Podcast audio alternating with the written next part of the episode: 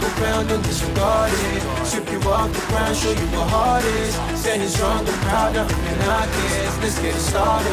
It's the hardest. Talk around and disregard it. Strip you off the ground, show you what heart is. Standing strong and proud, nothing can knock it. Let's get it started.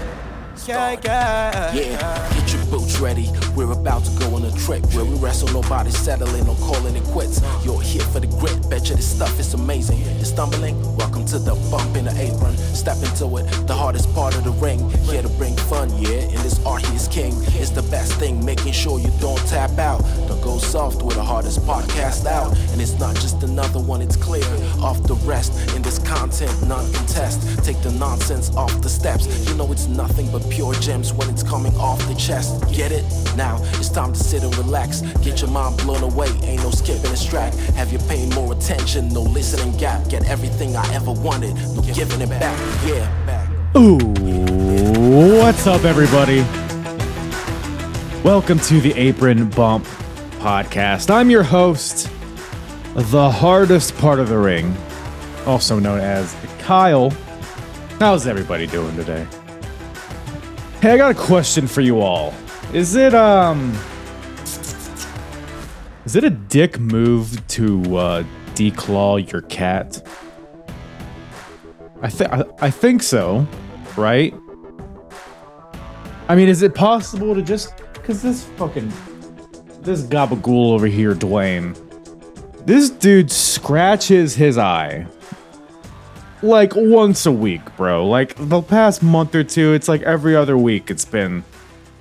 We'll just walk in on him and he has one eye completely shut. Fucking idiot. He's just scratching it because he, he has the stupid little cat thumbs. What are they called? Dew claws? Stupid little cat thumbs that I, he just he you know you know how cats do it right is it possible to just get that that thumb taken out at this point. Like Jesus Christ, like I don't want to declaw him completely because then he won't be able to. He won't be able to, to defend himself if he gets out in the wild because there's a lot of naturally born killers out there. But speaking of which, ECW, Natural Born Killaz, 1996 is the show we are covering today. ECW, man, 1996. What a time. What a time. I was thinking the other day, man, like at this point, like all of the storylines going on right now in ECW, like at the same time, like how many like in depth, dramatic, like well thought out, well, thought out storylines like how like just the incredible depth and breadth of the storylines. Because you have like up top you got raven as the world champion and he's psychologically abducted sandman's son and sandman's ex-wife to be in his cult and now sandman has to like fight he's trying to get to raven but raven keeps putting his family in between them so there's that whole thing you got Tommy Dreamer still around. You know, Raven and Tommy, I think they had sex with each other at summer camp. Something along those lines, and somebody's uh, the scorned lovers. I think I think that's the gist of the story. Um, but you got the FBI, which is building up to be a really significant faction. You got the Dudley Boys, like the internal civil war, the power struggle, the different you know family members, which all comes to a head on this show. Shane Douglas and the Pitbulls. Pitbull number one gets damn near paralyzed. He's out there in a neck halo. And Shane Douglas and Francine, Francine, who turned on the Pitbulls, is, and now they're poking fun at this virtually crippled man as the other Pitbull tries to take Shane Douglas's title. You got the Eliminators and the Gangstas you know, gangs the gangsters obviously comprised of New Jack and Mustafa. New, uh, we talked about this on the episode, I think, but New Jack, he had like a nephew that got killed in the projects, and now New Jack's like, I gotta, I gotta keep these titles to get my family out of there. And then the Eliminators are like, fuck that stupid kid, and they take all of the New Jack's money and is like, Like New Jack, all New Jack does what he all New Jack wants is to buy this kid a tombstone because they couldn't afford him one, and the Eliminators like steal their the Kingston's win a match, and the uh, Eliminators like just pickpocket them, and they're like, eh, "Fuck that stupid kid." Like there is a lot of, I mean, it's a lot. It's not all good, but it's all very. It's I'm invested in a lot of things in ECW. Let's put it that way. Now, the method in delivering those stories in the in the ring, bell to bell, maybe there's some to be desired, but we'll get into that, of course, and we'll get into all of that specifically, and we'll compare all, of this. We'll compare it to what WWF is doing at this point. We'll compare it to what WCW is doing at this point. And the hardest promotion battle of 1996 will continue. So stick around to the end of the podcast where we will grade this show and we'll compare against what the other companies are doing we'll see who uh, we'll see how the standings shake out. There's point values associated to all sorts of different criteria. So make sure to stick to that. I feel like there might be some moving and shaking after this one, but that'll be something. That'll be a thing that happens. Oh, by the way, my very special guest on this podcast is none other than a participant and one of the great stories that I just laid out. Bay Ragni otherwise known as Chubby Dudley, hopping on the apron bump today to gallivant through the show that was ECW Natural Born Killaz. Ton of fun with uh do I call him Chubby? Do I call him Bay? I'll call him Bay. Feels weird just calling a guy Chubby. Uh but a uh, fantastic time with Bay on this episode. He's a really cool dude, really knowledgeable. Of course, he, he played a big part in it and um, just great to get his insight on what ECW was like at this point. A lot of fun stories on several of the characters that we talk about. Um, so that was a good old time. And if you want more Bay, you want more Chubby Dudley, check the description for all that stuff. You can find him on YouTube at Chubby Dudley Official give him a subscribe. He gets a lot into his days in ECW, even like the very early days before Extreme Championship Wrestling, when it was just Eastern Championship Wrestling. He brings on a lot of alumni from that time from ECW, and he has a good old time doing it. So go check that out at Chubby Dudley Official. Also find him on Facebook, where he's very active and very interactive on there. All that will be in the, in the uh, description below or above or wherever the fuck do that. Give him a follow on X as well. Give me a follow on X if you if you if you if you like. I don't blame you if you don't want to, but it sure be nice at Apron Bump on all the social medias, uh, X, Instagram, TikTok, Facebook, YouTube, all that stuff. Follow, subscribe, like, bell, ring a ding ding, jiggle my balls, spit in my mouth, do all those things. And with that, I think we might as well jump right into it, baby. ECW, Natural Born Killaz, 1996. With myself and Bay Ragni, otherwise known as Chubby Dudley. But yeah, ECW, like up to this point, um, like watching to it with fresh eyes, I mean, I'm really enjoying. I think like as far as you know, ECW WCW, WWF at this point. I feel like ECW probably has the most compelling stories overall. Oh, absolutely. Absolutely. I mean, what are your because you were there what like the mid '90s, right? In ECW. So I was there from the beginning, 92, 93. Okay. Um, left uh, was probably April or May of '93 as the Hell Riders, and um, in '95 the Dudleys debuted. I'm not even sure of the exact date they debuted. Um, they debuted, and I said to myself, I was like, "Well, hell, you look like a fucking Dudley." like, I, I, was like, "This is like a no brainer." And um, Little Snot got really banged up bad in a car accident or something.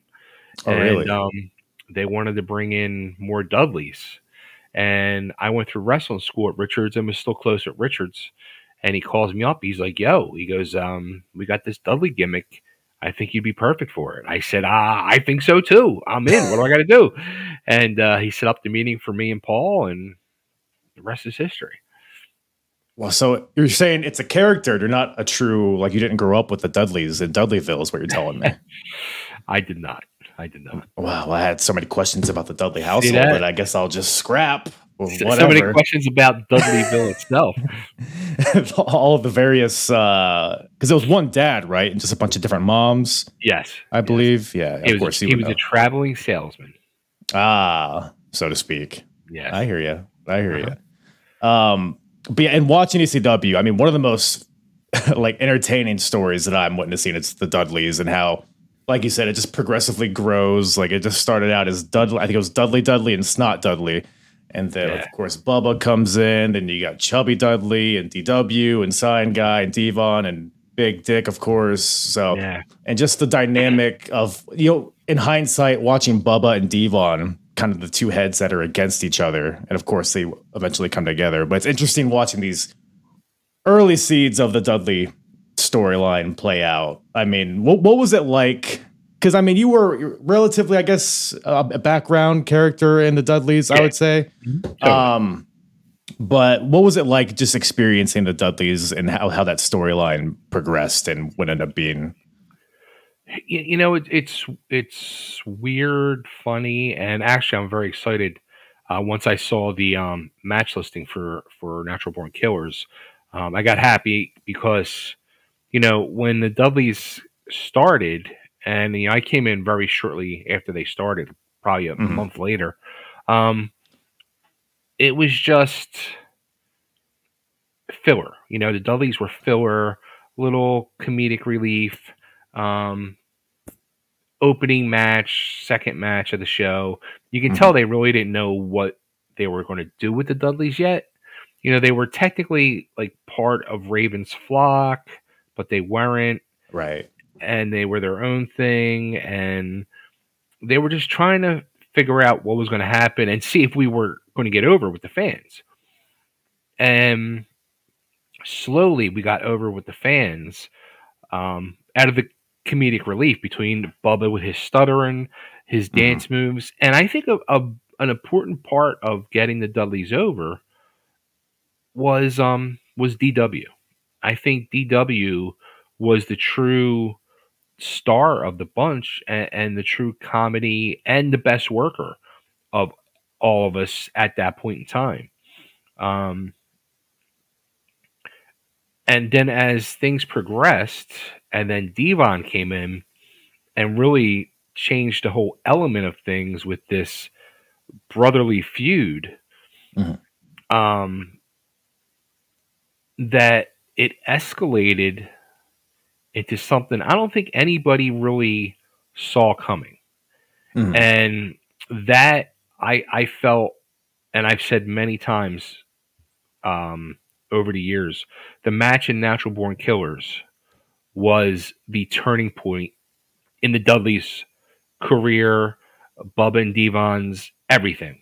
This Mm-hmm. was that was the match that put those guys and, and the Dudleys on the map, and the fans were like, "Oh shit, Mhm. this is different. This is not what we were expecting from them guys."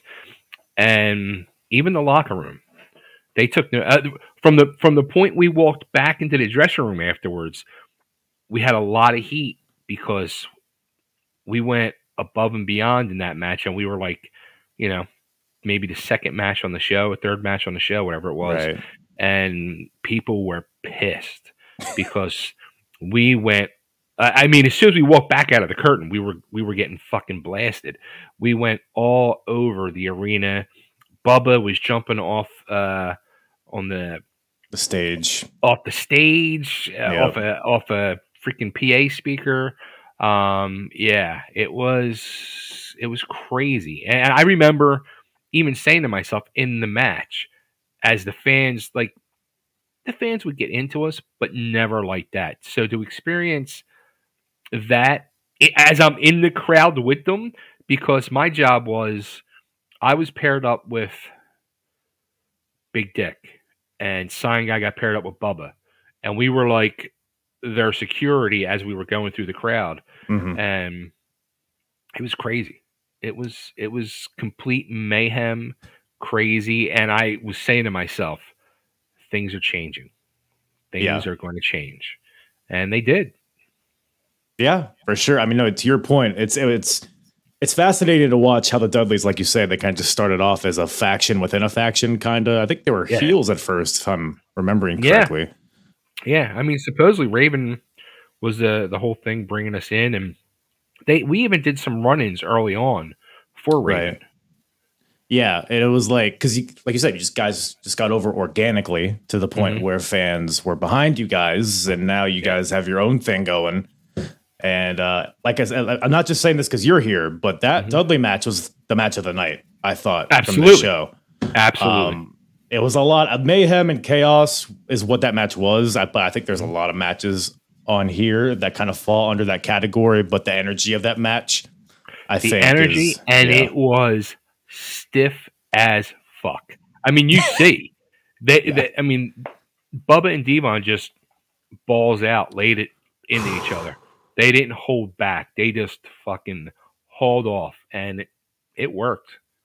Did they not like each other at the beginning? Or are they just being stiff? That's a good question. Um, I, as far as I know, I mean, I always felt everything was always cool with those guys. Right. I, I Yeah. don't think there was ever any heat. And Devon, when Devon came in, and, and even Bubba, they were Bubba was more a little had a little ways about him. Typical Bubba, as you know, people still see to this day at times. Right. Um, but Devon was always very respectable, like more more more the quiet, respectable one. Right. Which is funny because on screen here, he's the loud mouth. He's the crass. Yeah. Like he is the most, in ECW terms, even, he's the most vulgar guy on Yeah. the roster. And that's saying Yeah. a lot. So, yeah, it's funny. It's- it is because even like he would progress, like, you know, Bubba and Devon, he would be the more, like you said, the more quiet, the more kind of, uh, you know, level headed of the two, it seems like. Yeah. But here he's like the, he's the guy, he's the catalyst that gets added to it that just creates all this chaos that we're seeing. But he I, I mean when, when he came in though it really um i didn't know where it was going to go i mean Mhm. I, I was never privy to any um talks or anything until the show and usually it was the arena show where you know you get they'll they'll tell you a couple of things about what they're thinking and planning and then boom away they go to the next match and then you would go do your house shows or wherever and you know it was just like spot shows and you know it was nothing groundbreaking happening. But Mhm. the arena shows you know those few minutes where you're getting things um you know when bubba came in it was there wasn't nothing major. It was still kind of like oh okay.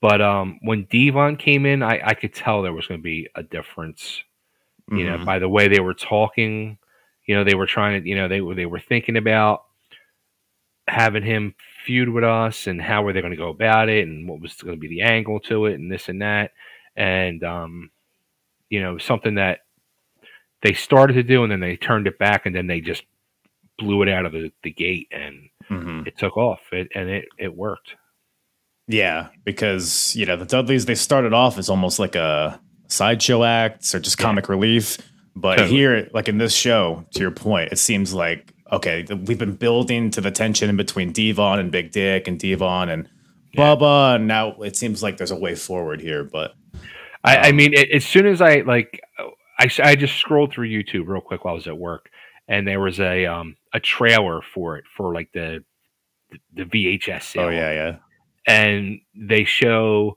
a quick snippet of Bubba and Devon at ringside just hauling off and just um clocking each other in the face. And I I'm like I was waiting for because I'm pretty sure like it got to the point where um Devon popped Bubba and Bubba was just like and then clocked him again. so good. Yeah, it's like that. The hatred between them comes off the screen, which is why Oh, yeah. I asked if there was heat. So Yeah. that's that's a mark of a good uh good worker there, I guess. It So, worked. Uh, no, yeah, they they they were working. Yeah.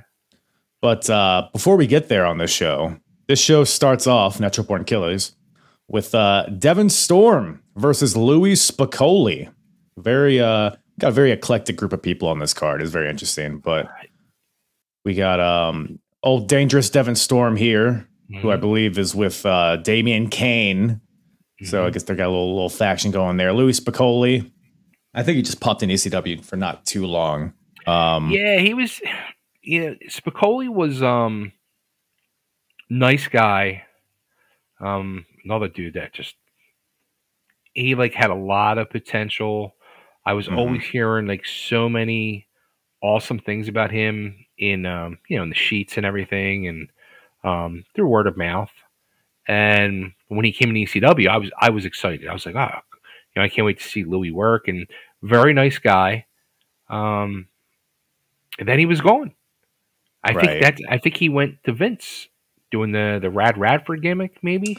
So I know Rad Radford was before this. I don't know if he went back. Okay, Um, but he was only there. He was not there long. It was a, it was a short short time. Um, but Devin, I knew Devin for two three years at this point because I used to um me and a couple of the other Philly guys like Steve Richards um and uh, some of the other Philly guys we would um when we didn't have shows or we couldn't get some ring time we used to go every every other Saturday night we would take a ride up to North Jersey to Bricktown New Jersey um to try to get on shows at work at uh, Iron Mike Sharpe School he used to do house shows Mm. and that's where Devon Storm came from and Supernova and a lot of other talented guys and um the funny thing, I was just telling this story the other night to somebody. Um, the funny thing was, uh, I guess a couple months before, maybe even maybe even longer than that. It might even have been a year before. Um, I went and worked an NWA New Jersey show instead of going to ECW, and I think that probably got me some heat too Mm. that I was never told about. But um, I walked in the, into the locker room and Sabu was working the show, and I didn't know. And I walk in and Sabu's there, and he looks at me, and I look at him, and we're both like, "What are you doing here?" and um, he worked Devon Storm, and that match was just absolutely amazing. And, and I remember saying to Chris afterwards, "This is your time. This is you know." This is going to be it for you. This is going to put you on the map, and it did. Because then a few weeks later, I think he was probably at the next or the the one after that at at the uh, ECW arena, eh, working for ECW now because Mhm. of that match and um, Sabu putting him over. Um, but I, I I don't remember the match. I saw that on the on the listing, and and I said to myself, yeah, I'm like I don't remember the match. But the funny thing was, I, I like started laughing. I'm like, Damien Kane was the manager who needed a manager right. with Al- Al- Lady Alexandra. Yeah, it's very uh interesting. Like Damien Kane, Lady Alexandra, and I think like the um who were the, They had the SWAT bad crew. team. They had the The- bad crew. Yeah, yeah. It's, it's a very interesting faction. It didn't really do a lot for me, but uh it, this match here There was well with them. There was a deal. I think. I think that at the, at the time they were using Damien's Pennsylvania promoter's license. So that was like that was like the trade off. so that's why he's so prevalent in all these shows. Yeah. Interesting. The, the, the headhunters is who I was trying to think of. The the big Yes. um who were they Yes. in WWE? I don't remember. Um Ooh, did they even go? They were in WWE. I think they maybe it was just the Rumble. I think it was Royal Rumble '96. They popped in. Really? Okay. Um, where are where are those guys now? That's a good question. Um, hopefully they're still around, right? Yeah, right. And Hunters, ECW. Let's see here. Don't know. Doesn't seem. I doubt they're still wrestling. Oh, they were on the independent circuit until 2018. really? Jeez. So maybe maybe they still got to run in them, huh? Wow. Let's get these guys on TV. Should put the belts on them, huh? I wonder if they're still able to do a moonsault. I bet. I bet. Could you ever do a moonsault? No, absolutely not. I couldn't do a front salt, let alone a moonsault. You could take a good chair shot though. That's for sure. I could take a, A mean one. Oh, I, I think I, I think I took a mean chair shot in this show. Probably. You're, you're always just getting hit for no reason. You're just minding your own business, and really I, I. I see some of them shots now, and I, I'm just I cringe. I'm like, holy shit! there were some, yeah, there were some shots on the show that, like, I don't care what time period it is. It's like, what the fuck are we doing? but, um, but I, could- we'll get to that. But there are some chair shots in this match, this opening match, which Okay. is really just kind of an extended squash for Louie Spicolli. Um, which is interesting that he left, you know, not too long after this because it seemed like they were building him up to be the next guy. And like, I, I thought he had so much potential as well. He has a style that I thought was a very ahead of its time. Uh, the Spicolli driver, which would go on to be the Death Valley driver, which is such a prominent move nowadays. And he's kind of. I don't know if he invented it or if he just popularized it, but um, he hits a few of them in this match and uh, gets the win over a dangerous Devon Storm. Um, crowd chants one more time after the Spicolli driver, and he does it again. So he's Really? over, the move's over, and again, it's just kind of a squash match here a little bit, but I mean, I enjoyed it for what it was. You know, it's um, he, I, I think Louie didn't. I think he passed away soon after he left, or Yeah, whatever. it was. I just looked at it up. It was ninety early ninety eight, I believe. And this is mid ninety six. Okay. So, so Yeah. that was longer than I expected, but still, I, I I would love to know what the issue or problem was there. I don't know if he had problems then. I mean, Hmm. it's possible. It's very possible. I mean, we were all. I mean, it was it was a party. It was a party. Yeah, fortunately, it's just kind of what the times was, I guess. Right. Um, but after that, we got the European Junior Heavyweight Championship match. Mikey Whipwreck, the champion, versus Little Guido. What are your thoughts on the EWA, Bay? I don't even remember it. I I did I'd never heard of this until this popped up. I think it was it was a promotion that was around for like a few years, I think. Um but yeah, I I've never seen a match from it. I've never heard anything about it, but I don't even know. I'm trying to think. I don't. I yeah. I just not ringing a bell. I think it was a Philly based promotion. Let me see if like if it pops up even. EWA. EWA. Yeah. European Wrestling Alliance. Is that the same one?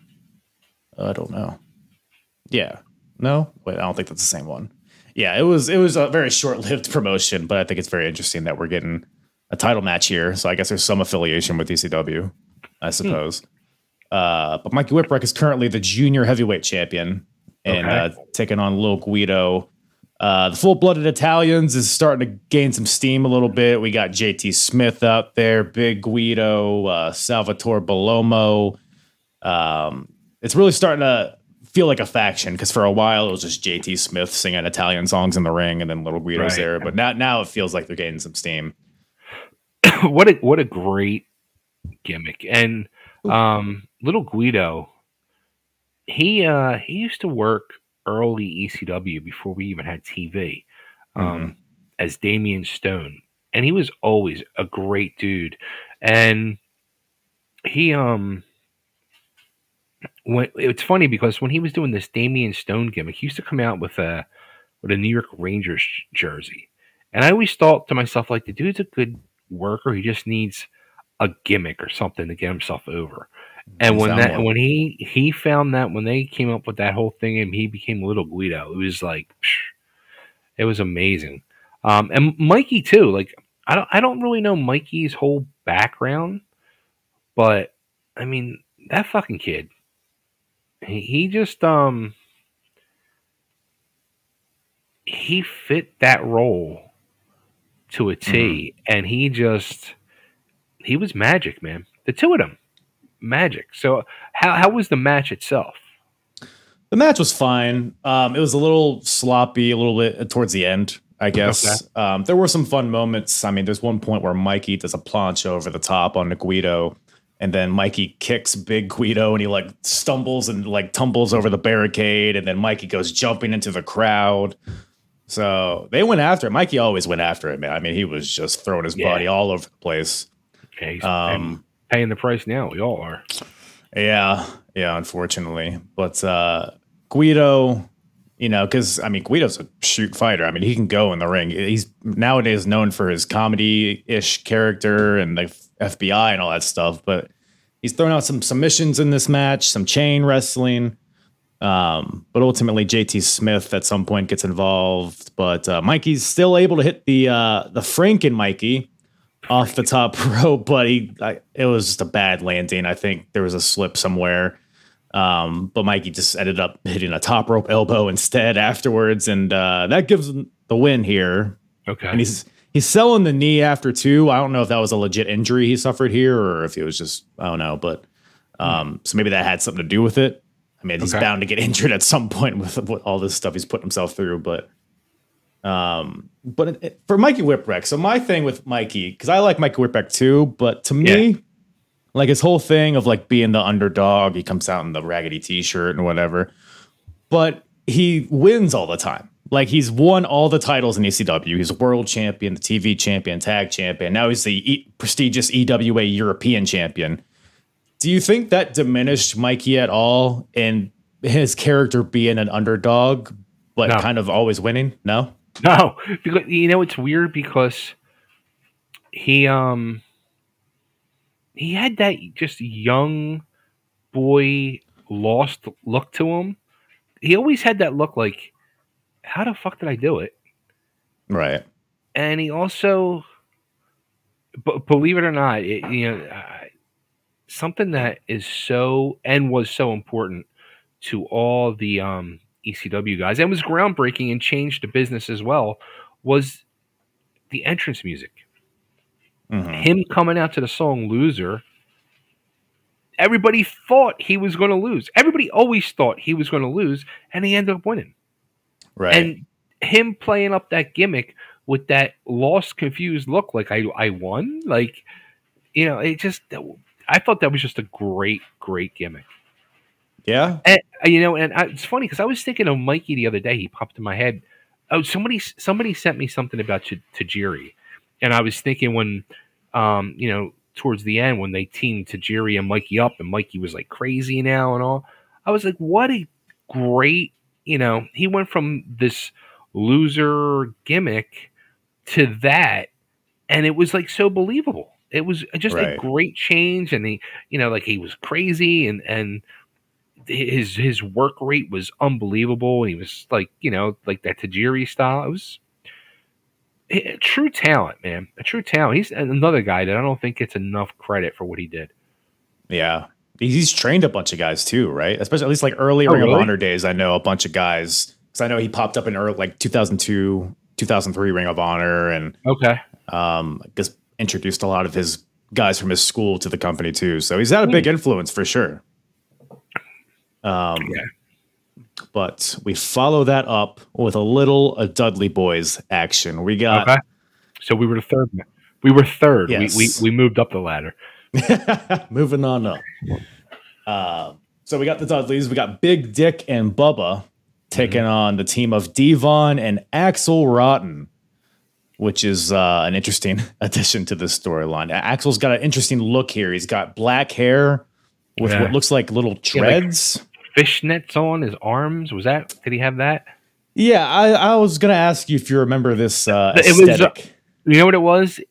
At that time, um, Marilyn Manson was just breaking. okay. So uh, it was all it was uh, the beautiful people and all that stuff was Mhm. was the hot music, and he was um, trying to go for that Marilyn Manson look. He kind of just looks like Marilyn Manson now. I felt like in this match. But, Yeah, right, um, right. he had like the plaid shorts. It was, it was interesting. I guess he's trying to. Hey man, Uh, it was know. 90, 90, 96, So It was it was the interesting 90s. times, Yeah, no rules when it comes to fashion. Sometimes it seems right. like.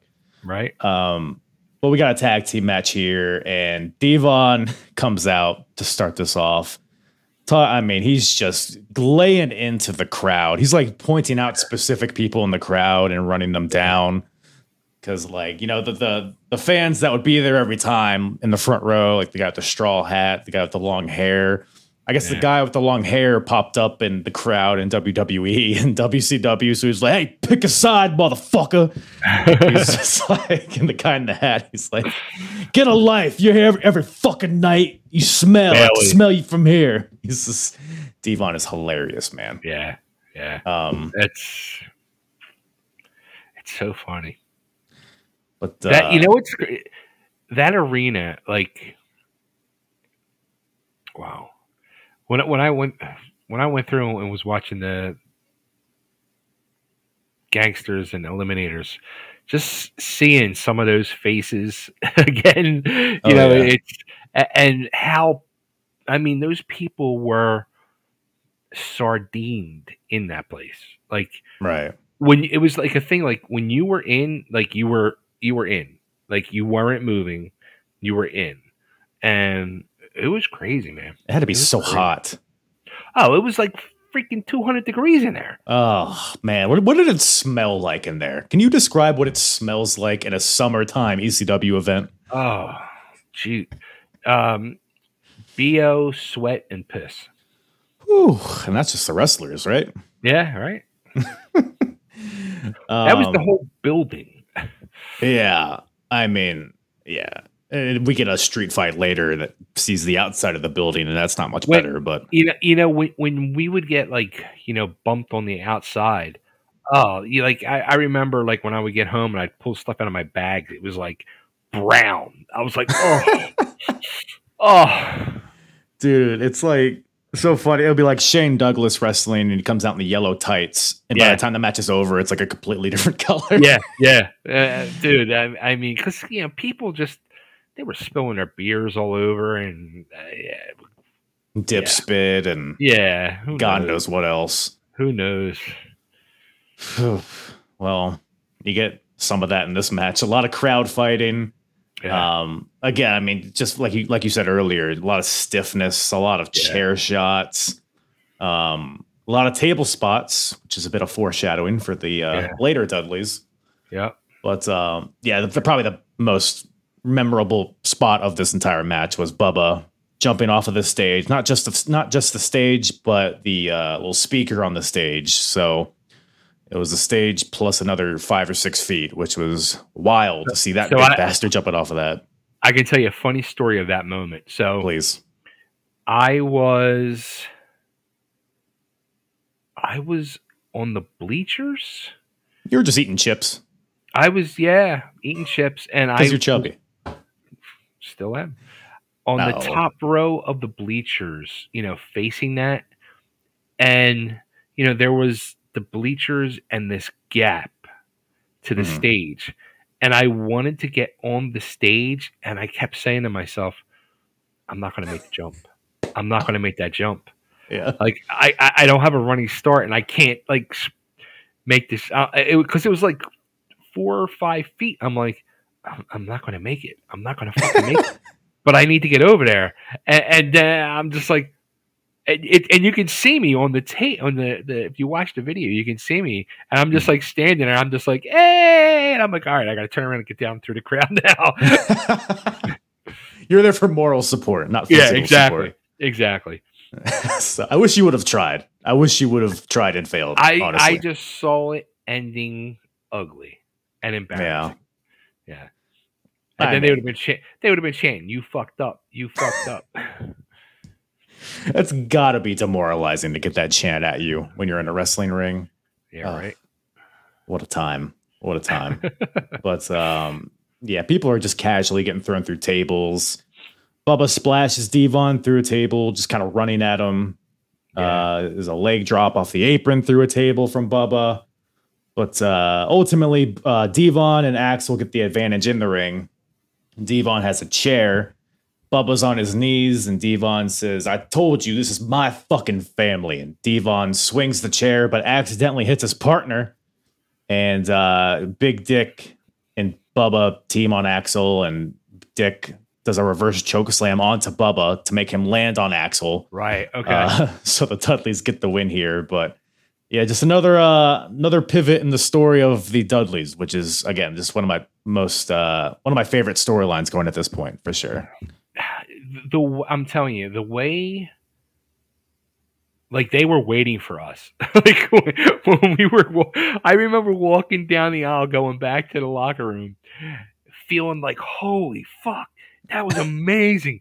that was great. As soon as we walked through the curtain, Taz and Oh, it might, it, it might have been New Jack, a, a few of them were all over us, fucking what a killer's row. Those are the two worst people I would. I, I do not want those guys mad at me. Yeah. Oh no, no. So yeah, we we got blasted. So I I wonder. I mean, because I re- I remember as they were kept pulling tables out. I'm like, do they have permission to do this? Like, did they Yeah. ask anybody? They just kept pulling tables out. I'm like, all right. Yeah, it's extreme, man. There's There no go. rules, I guess. But yeah, I was. I mean, they went to Staples earlier in the day and bought however many tables. So All right.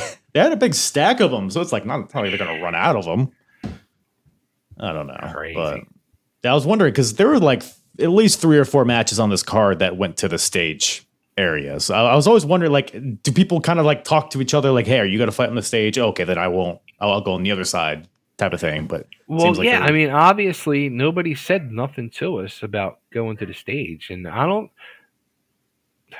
I, I what it be. I think what happened was it was more or less too. You know, the crowd was just so into it and just inspiring everything that went on. mhm. You know, it was kind of hard not to go there. when you're over, you're over. I guess. Yeah, exactly. Um, but yeah, great shit. But we we follow we follow that up with Missy Hyatt and Lori Fullington in the ring. So Missy has been with Sandman for at least a few months, maybe more like Yeah. a year at this point. Lori Fullington, the ex-wife of Sandman. So we're in the midst of the Sandman and Raven storyline where Raven is basically recruited Lori and Sandman's son Tyler to be in his flock, his cult, whatever. How fucking crazy was that gimmick? wild wild i mean it's like i feel like we've never seen anything similar like to that in wrestling No, I dude, I remember when they were like doing that, and, and like you know they're in the back talking, it and and Hack he just didn't he didn't care like whatever like have his son cane him whatever the hell you needed to do he he just didn't care like just get it over and I was thinking to myself this kid's like fucking seven eight years old like right Eh, this this is this I, this might be crossing the line now. Like we did cross the line one two nine, and I think this was crossing the line when you start involving a child like that. I don't know, man. It was deep. It was crazy. Yeah there were some crazy promos and backstage vignettes Yeah. all this stu- i mean it's just wild but there's that element of realism not I guess maybe not realism but maybe relatability that i think ecw had that maybe you weren't seeing at wwf or ecw Oh, true. or, true. or wcw so to that I But mean it's, it's yeah even even the whole thing with uh, with Hack and Lori, like I don't even know if they were still together at the time. Like I I don't know. It was just you know truly some crazy shit. They they I don't know, man. Sandman strikes me as a guy that's down for whatever. I Oh, mean, yeah. I don't know him, but he seems like, yeah, whatever. Just give me a beer and a cane. We'll make it work. what whatever it took to get I mean that was the thing about Hack and he would whatever needed done to get anything over he would just do he he was down for it you're right if it made sense it had to make sense Of course. Uh, who who's the better hack, Sandman or Hack Myers? ooh Mm, ooh fuck yeah, because one's Well- a Shaw and one's not a Shaw. yeah well Just throwing it out there. so so Hack is just that's just his own nickname somehow that he had before he even got in wrestling um Wasn't that his name in WCW? Sandman's name wasn't he like Hack? Hardcore hack or something was it Something Some- along those lines. Yeah. Um but Hack Myers, yo, I mean, he's a phenomenon. he was over. Over. Yeah. I don't know what Yeah. I think it was just Hack in WCW. But yeah, Hack Myers. He's like, because he's one of those guys that I never really heard about. Um, because I wasn't watching ECW at the time, but now I've gone back and watched all these shows and I'm seeing how over he is. And it's like, why, why isn't this guy talked about more? He was just incredible. Dude. And, and another guy, like what happened? To, like rest in peace, Hack.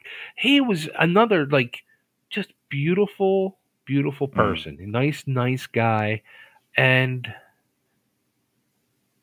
magic. He was fucking magic. I who who knew like what was going on, but Right. people just took to him and wow.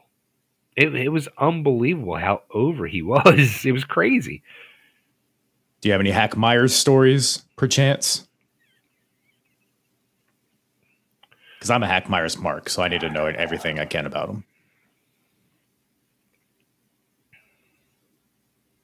Or was he just kind of just a, a regular guy? Yeah, he was. He, you know, he wasn't like out of control or crazy like a lot of the other guys. Right. He was always, you know, pretty cool, calm, subdued. I remember like you know hanging out the travel lodge with him. He had like one or two girls he was always hanging out with. Of course he did. Yeah, he was the shot. Stud. Like, of course. He just, that's his opening line to anybody, and then they're all over him, I'm sure. Right. So, Right. Lucky devil.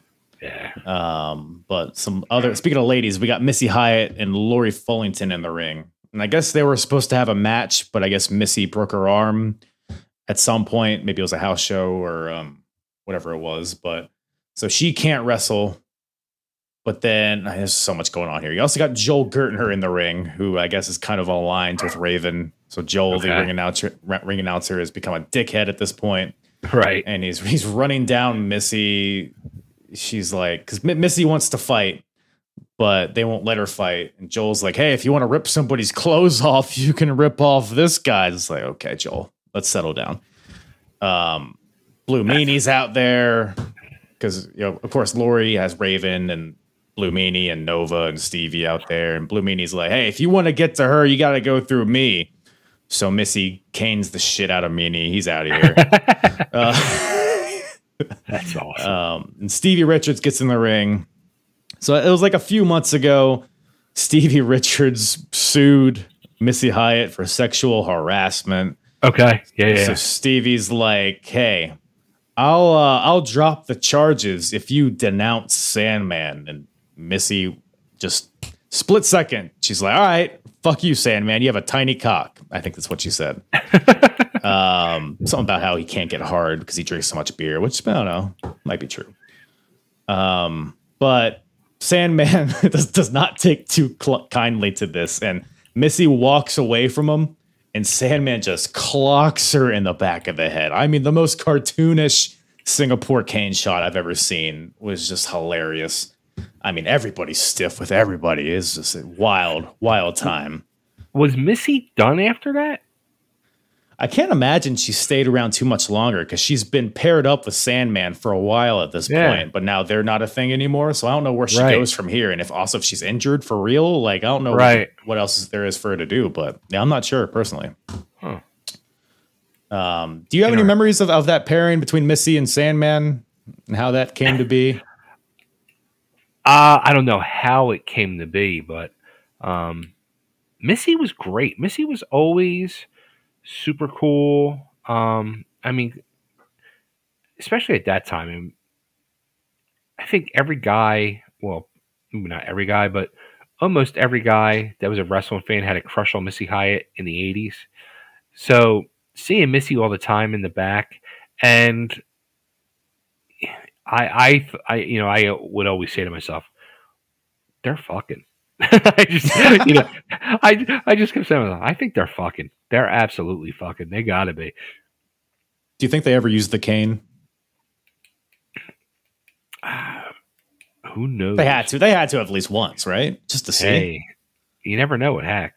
Probably a lot of splinters though, so maybe not. Yeah. Maybe not, but they probably don't care. Probably the least of their worries. Um, but speaking of STDs, we got a bad street match. We got primetime Brian Lee versus Bam Bam Terry Gordy. What a pairing here, huh? Yeah. Um, now there's two guys. Uh, uh, okay, Brian Lee, where the hell's he at? And I mean, man, I remember when when Terry uh, came in, I was so I was such a huge Freebirds mark. So Right. I was like, oh my god, fucking Terry Gordy, Terry Gordy, oh my god. When I walked in that locker room and saw him there, I was like, holy shit, holy shit. but you know, there was I, I forget the actual story of what had happened. There was something on an airplane or something. Like he almost had a stroke or something like that. I don't remember the exact details. Mhm. But you know, he was never the same after that. And you can tell, like, he just like kind of sat in the locker room to himself mhm. you know, you go over and say hello, and he was cordial and just, but he was he seemed very quiet and shy and just kind of almost lost. yeah. Yeah, I mean, he, he turned it on in the ring, though. I'll say Yeah. that. Uh, yeah, he was ha- kind of having a renaissance at this point. Um, because he looked in good shape. I mean, he was Right. moving around with Brian Lee. I mean, Brian Lee, Right. is he, he's a young guy at this point, and he doesn't seem out of place. So, right, right. Brian Lee was another dude. Hey, cool dude, good dude. Um, I, he was a, another guy. I was really happy to came into ECW because I was watching. I, I was a huge mark for all the um for Smoky Mountain. I loved all the stuff Mhm. Cornette did there. So when he he came up, I was really happy. No, yeah, he's super. I mean, Mhm. he's a, a diamond in the rough with ECW at this point. Yeah. But Yeah, he was a perfect fit. yeah, The for sure. bulldozer, the bulldozer. That's right, the bulldozer. Brian Lee. Yeah, yeah. Um, so, what are the rules of a bad street match? Bay? There are no know. rules. Oh, There are no rules. is that different than any other ECW match? It didn't. It, it- whatever match it was, in reality, had no rules. Right. Yeah, I guess. But um, they fight to the street eventually, so maybe that's why it's a bad street match. They, Did they? uh, did they go out the? fr- I'm. I'm thinking. I'm like flashing back. Did they go out the front door? so they went. Was there an exit by the stage? I don't remember where exactly. No. By out. by the stage was the was the dressing room. So Okay. they had. um I think they went out by the. Oh no! You know what? In the corner there was a there was a side like fire exit. Hmm. Well, it looked like a shithole wherever they left. Um, I mean, there's graffiti everywhere. There's trash, but I guess that's the appeal. Um, but That they might have didn't. been the side door then. st- uh, just trying to give you mile markers here, you know. Yeah. Um, yeah. But uh, yeah, they're slamming each other against like the garage doors or whatever that are out there. So there's a car alarm that goes off. Somebody's car gets. I Really? don't know whose car that was, but um, hopefully they weren't too mad about that. But they get back to the ring eventually, throwing each other through tables and throwing chairs at each other, which is kind of, I mean, most of the matches on this card are that. But Yeah. um, but in the ring, Brian Lee goes for the choke slam. Terry Gordy counters, locks in the is it the Asiatic spike? Do you remember? Uh, which is like guess just his thumb into the neck Yeah. or something along those lines. But uh, that gives him so Terry locks in the spike, and you know uh, Brian Lee goes down to his back, and Gordy's able to pin him with this spike, which is a very interesting finish. It's kind of like Right. almost like the mandible claw kind of was. Yeah, like yeah. kind of lock it in and then pin the guy. Which I thought was very unique. I don't know if that was always his finish, but it was the first time I'm seeing it. But I thought it was He used that for a, for a minute. Yeah, for a little while he was using that. yeah. But no, it was very a very entertaining match. Two big guys. I mean, they could have just had a, an in ring match. I thought I, maybe that would have made it stick out more. Um, I guess they did go outside, so that was a little their extra spice they threw on it. But They were big boys, man. They were big, and they moved. They, you know, Yes. it wasn't like they weren't big and slow and methodical. They could fucking move. yeah, no, they're two uh, two treats to watch always in this Yeah, era. For sure. absolutely, absolutely. Speaking of a treat to watch, we got old Doug Furnas up next, taking on Rob Van Dam. Which I, uh, you know what? I, when I saw this in in the listing, I was like, I kind of remember him being there. I for a minute. mhm. I mean, literally a minute.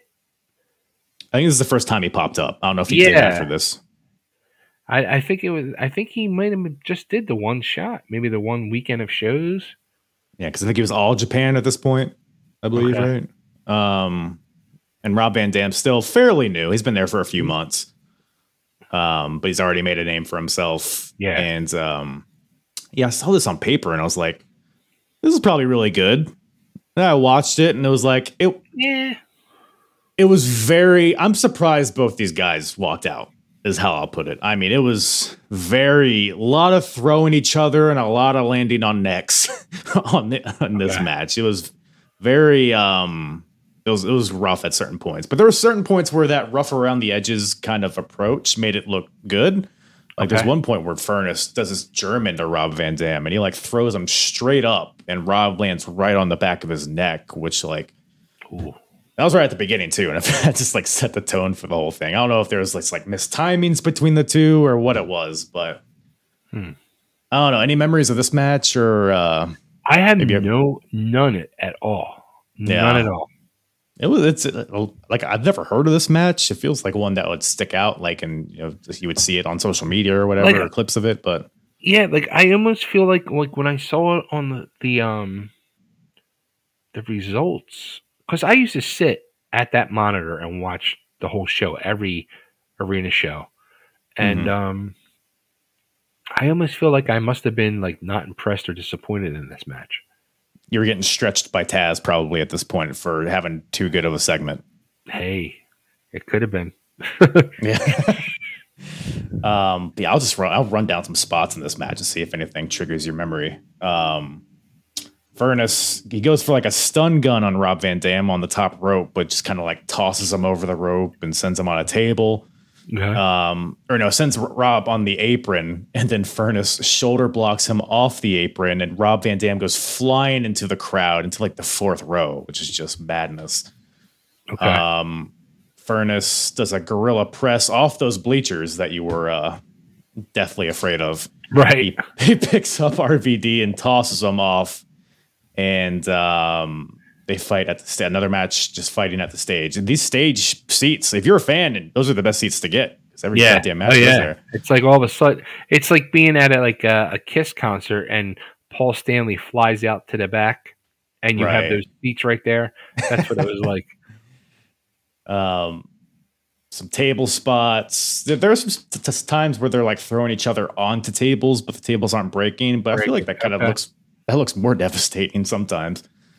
Um, oh yeah, there's a point where Rob, so he like doubles over Furnas, so Furnas is bent over, and Rob hits him in the back of the head with the chair, like up to death, like twelve to six to the back of the head, which looked gnarly. Did a few of those.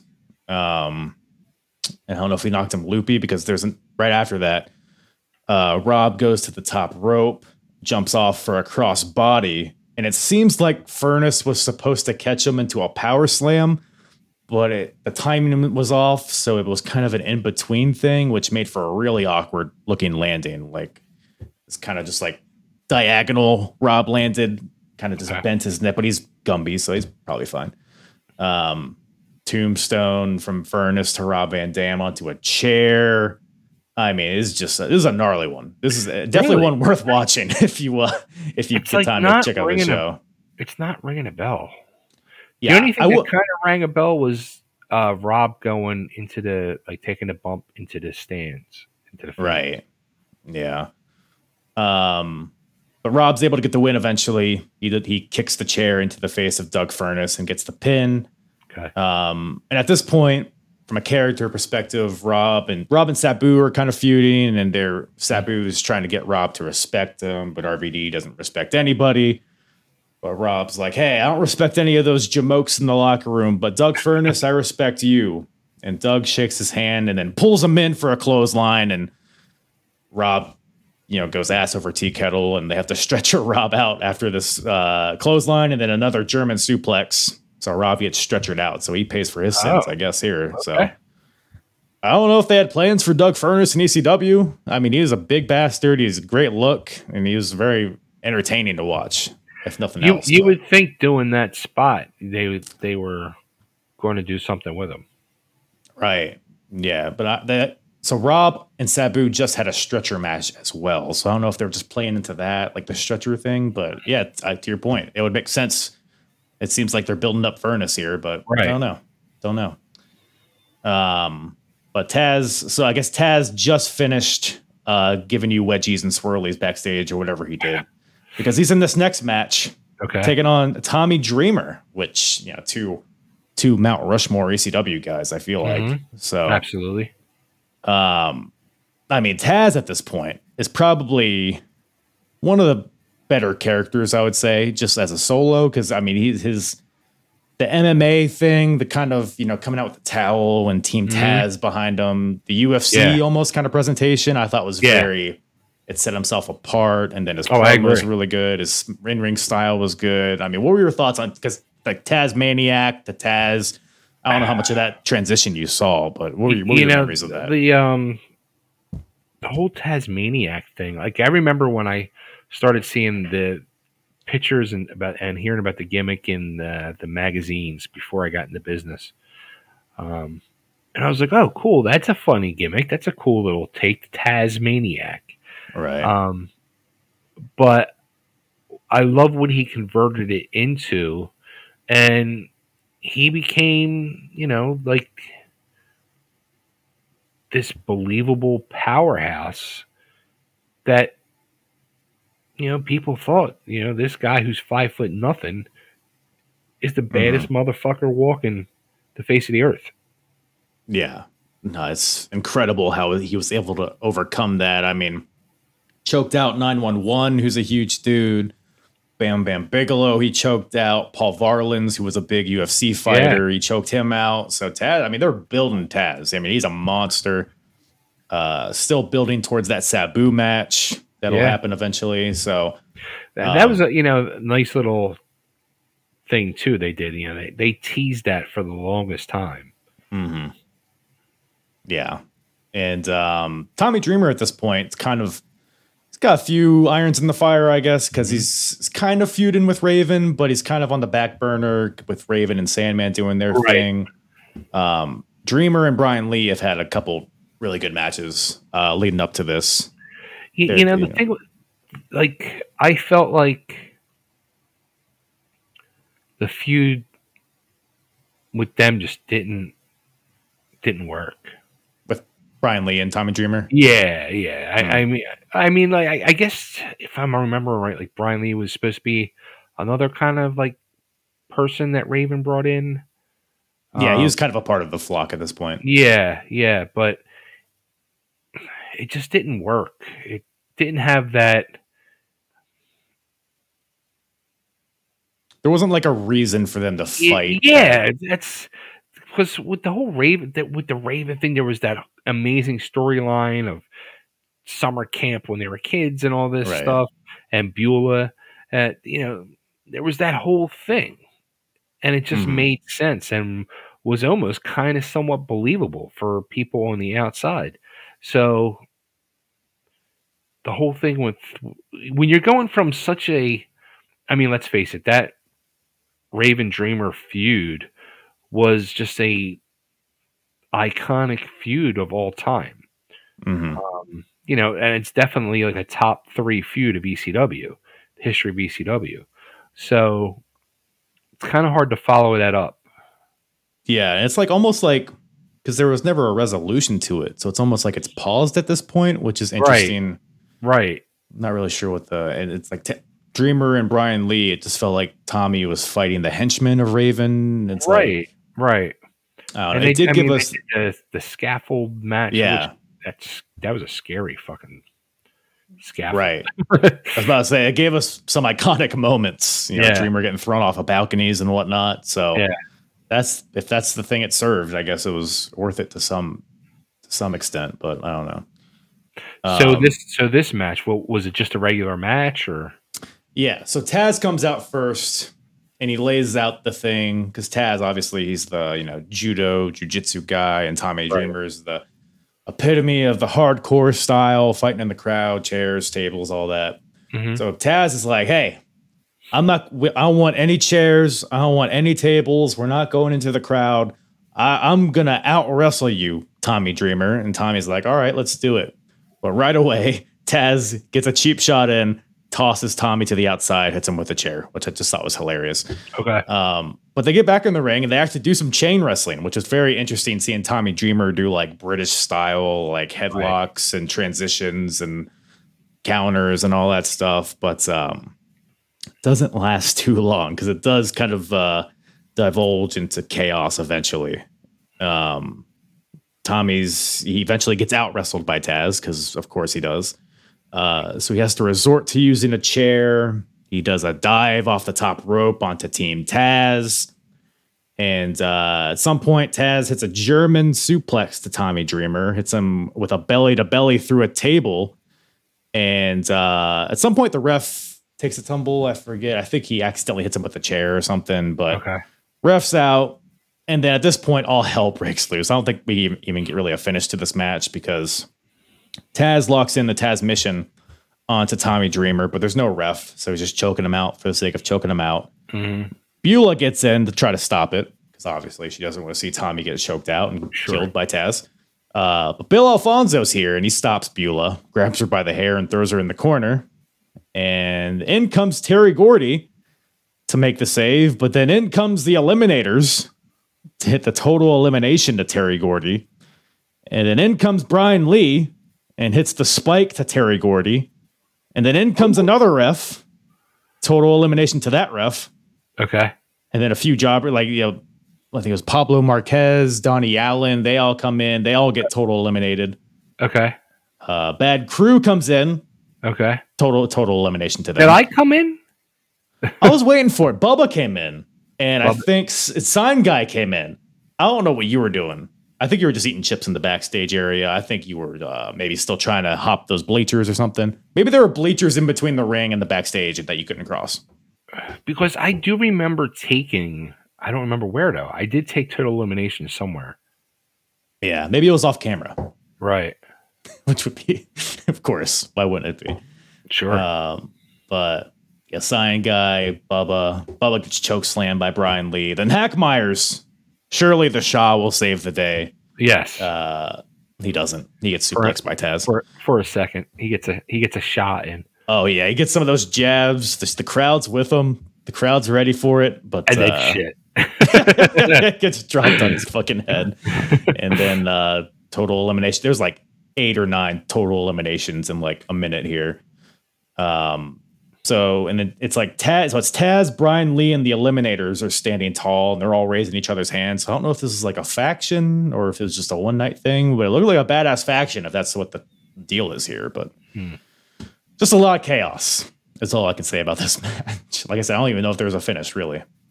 Um, Yeah, that happens sometimes. You're like, was there a finish? It was just Yeah. chaos. no. There's 20 guys doing run-ins, and there's just lost track. Lost track that there was actually a match. I do think if you would have made a run in though, you would have stopped it all. I think you would have taken them all out personally. I would have been blown up by the time I got to the ring. What was your uh, what was your finish, if I can ask? I think at that time I was doing. It was like a standing DDT, Okay, huge move back then. kind of, kind of like it's kind of like a bulldog, but just like a standing bulldog, just boom, boom, up and down. Okay, I like it. Hey, that's all you need. Yeah. DDT is underrated. Yeah. Oh, I love the DDT. I used to do a DDT. I used to do a spine buster because I was a huge Anderson, Arn Anderson mark. Hmm. That's a good good way to follow for sure. Yeah. Yeah. Uh, but also somebody else that likes DDTs is Raven, and he's in this next match. There you go. So it was on the card as a double dog collar match, and it was Okay. listed as Raven and Shane Douglas versus Pitbull number two and Sandman. But it's so it starts out with Sandman just in the ring by himself Okay. because he's he's lost his wife, his son, uh, his partner. So I guess Pitbull was taken out maybe at a house show or at TV before this. So he's alone, but he has a dog collar around his neck and the chains hanging from it. So I guess he's still expecting a dog collar match. Like I kind of remembered that like they were trying to make him look like kind of sad and Yes, yes. yeah, yeah, yeah. Because he's like but I, I've lost all these things, but I still have my life. I still have ECW. Right. And he gets on his knees and he's like, "Come on, take me out, Raven, take me Right. out." Right. Right. Okay. So Raven, you know, Blue Meanie, Nova, Stevie Richard, Richards, Shane Douglas, they all come out, and um, Sandman's he's trying to cane everybody. He canes everybody but Raven, basically. Um, Raven has Sandman's son Tyler, of course, in between him and Sandman, so he's using him as a shield of sorts. So as Sandman is distracted by his son, course, wearing the leather jacket and the denim and all that stuff, he's with Raven. Lori, from behind, Sandman's ex-wife, clocks Sandman in the back of the head with a cane.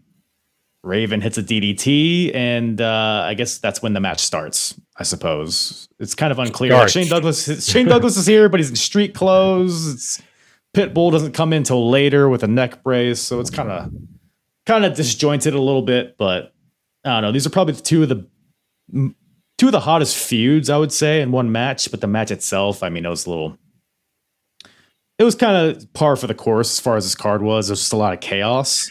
Yeah, that's that's what I re- kind of like looking back over. Like the card itself doesn't look like a big, you know, spectacular blowaway arena show like normal. It just seems like a lot of chaos. Yeah, the in ring on this show, like there was some fun story pivots and some fun segments, but there wasn't like there's usually at least like one match that's like, oh, that was a great wrestling match, but there wasn't there wasn't really that on this show. Um, but uh, so it's a two on one beatdown It's like- for a while. It's like you said Yep. earlier. The standout match on the show was the Dudleys. Right. And that's not, you know, it's not like, oh, it's just the Dudleys, but because it was a really great match. It was a fun match. But yeah, there wasn't that like, there's usually like a, a really technical, like a Two Cold Scorpio versus Eddie Guerrero type of match Right, that's on the right. show, but there wasn't that. Um, it was because WCW's pillaged all of those, uh, all Yeah. those guys. But Exactly. um, Pitbull runs out there to save the day, has a neck brace on, but then rips it off when he gets into the ring. So I don't know if he's actually injured or if it was all a ploy. Hmm. Um, and then, but he ends up getting pile driven by Shane Douglas immediately. And I will say though, because we're fresh off the heels off of Pitbull number one suffering that neck injury. So he's Okay. out there in the halo and everything, and the crowd, you know, That Pitbull- was unbelievable. That whole angle and every, wow. yes, I, I remember with that when that happened, looking at the monitor and be like, "What the fuck is Gary doing? Like, Right. is he lost his mind? Are you talking about when he got ripped down by Shane Douglas by the halo? Yeah, with the halo and Shane's like yeah, this. yeah. I'm like, that fucking thing's bolted in his skull. What is he doing?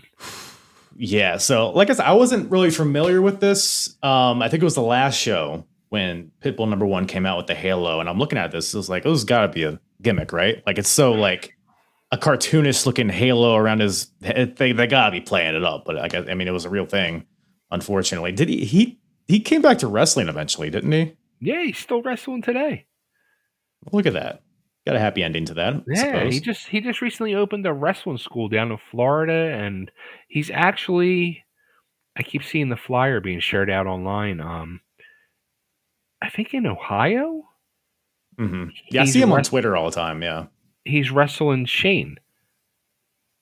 Oh, up. like, oh, really? Shane Douglas? yeah, yeah, yeah. Wow. Fi- Finally getting his revenge, right? Thirty years later, the feud, the feud has not died. wow. I'm actually pretty hyped for that. That's awesome.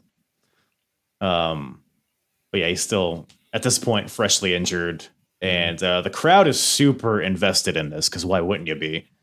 Yeah, Like Pit, Pitbull's got the chain wrap. Pitbull number two has the chain wrapped around Shane Douglas, and the crowd's chanting "break his neck." So it's like this thing's resonating with the people. It's like they want to see Shane Douglas killed, and it's like this, Yeah. this is such good shit. Um, what else happens here? We got just a lot, you know, because the dog collars come into play. Uh, They're like taking off the collars and putting it on different people. It's kind of just getting thrown around willy nilly. It doesn't really play too much of a part in it.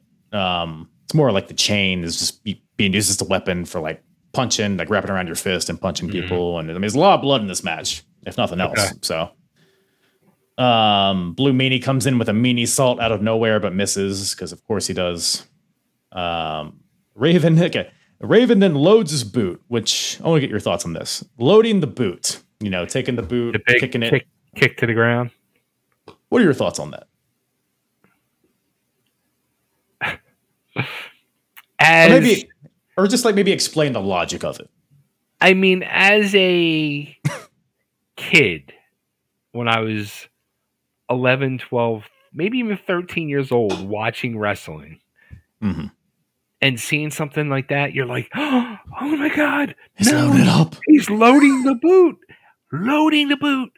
Don't load the boot. But what the fuck? Who came up with that? and It's so why did we believe it? I mean, that's the best thing. Be- we believed it because the commentators put that shit over to make you believe. Mhm. The job was being done properly all the way around.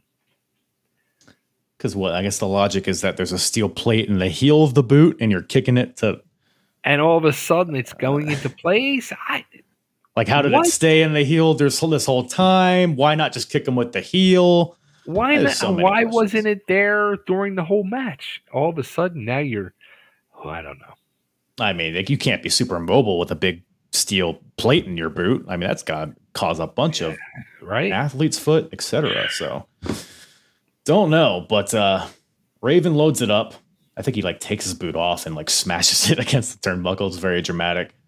And uh but Pitbull's able to duck the boot, Okay. grabs it, hits Raven with the boot, the loaded up boot, Mm. and uh hits Raven with it and pins Raven. One, two, three. So Pitbull number two gets the pin over the world champion here, which felt like a big deal. Uh Douglas just he skedaddles. He wants no part of this. Yeah. And uh so Pitbull gets the win. So there's a little bit of uh comeuppance on Pitbull's part, I guess. But then in the ring, Raven, so he's still hiding behind Tyler. And Sandman's in the ring. He wants at Raven, but Tyler's in between them. So Tyler goes up to his dad. He's like, Hey, dad, give me that cane. So Sandman ha- hands over the Singapore cane to his son. And then his like seven year old son hits Sandman with it like a few times, but it's like it's a kid hitting you with it. So he doesn't really Yeah. sell for it. But then Raven comes from behind and clobbers him and then hits him a bunch of times with the cane. So more fuel to the fire with this story. So I thought that was pretty good for what it was, I guess. Deep. Deep, crazy, crazy shit. Like I would I would love at some point to interview Tyler and be like, Do you remember like the I mean that had to be weird. hmm Yeah, I mean, those cane shots. I mean, I'm sure you've taken cane shots, right? I got it once. Just once. How does it? How does it feel? It's not too fun. I mean, Can't it's, imagine. it's it's a quick sting. It's a quick sting. Like I, I was working, I was putting an opening tag match. Me and um Pablo Marquez against Bad Crew.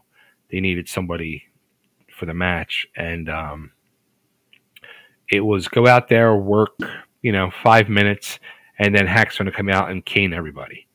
I was about to say that seemed like how they started all their shows for a while, which is hilarious.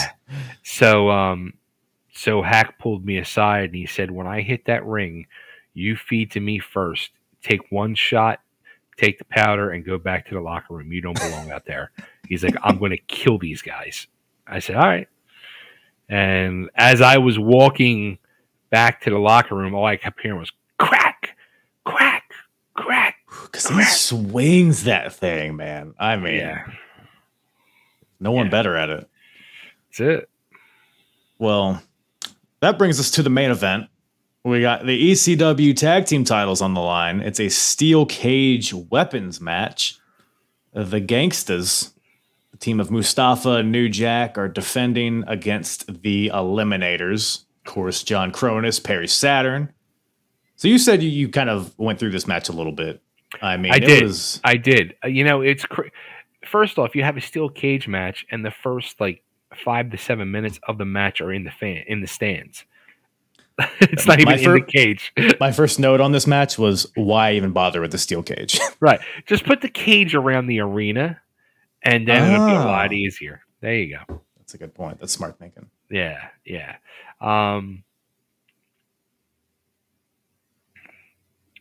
watching it, my my instant thing watching it when I saw Kronus, I missed John. Fun guy. Oh yeah. Fun, fun fucking guy.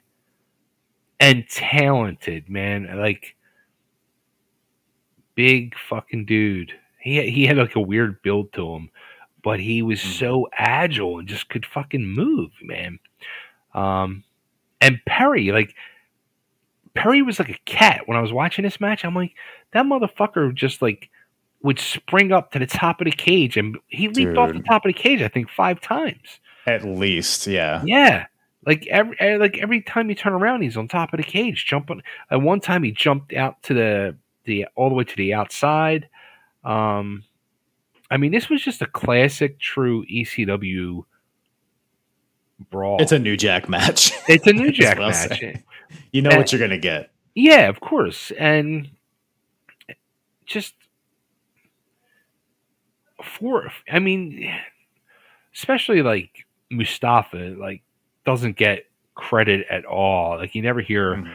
I mean, you see like little flashes in this match of stuff of Mustafa. You're like, fuck, he's got stuff there. Like he he could go.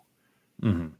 You know? Yeah, I mean, the four talented guys in this Yeah. match, Totally, totally. and um, it's also worth bringing up like the build to this match. So New Jack, he cut a promo on one of the TV shows leading up to this about how I think it was like his nephew, he got shot and killed in his just in his. I don't know if this is real or if it was just a thing, but um, because I guess his family is in you know a bad neighborhood and not a lot of money to them, and how New Jack he's like relying on winning the tag titles to bring more money to his family. So it's like I'm automatically establishing like, okay, this guy needs to win. This guy needs to win these championships. So he has that motivation behind him, hmm and he's like, um, yeah, he, he wins a match at some point on TV, and he's holding up like this stack of money, and then the Eliminators come from behind them and rob them of the money. And it's like these guys are dickheads.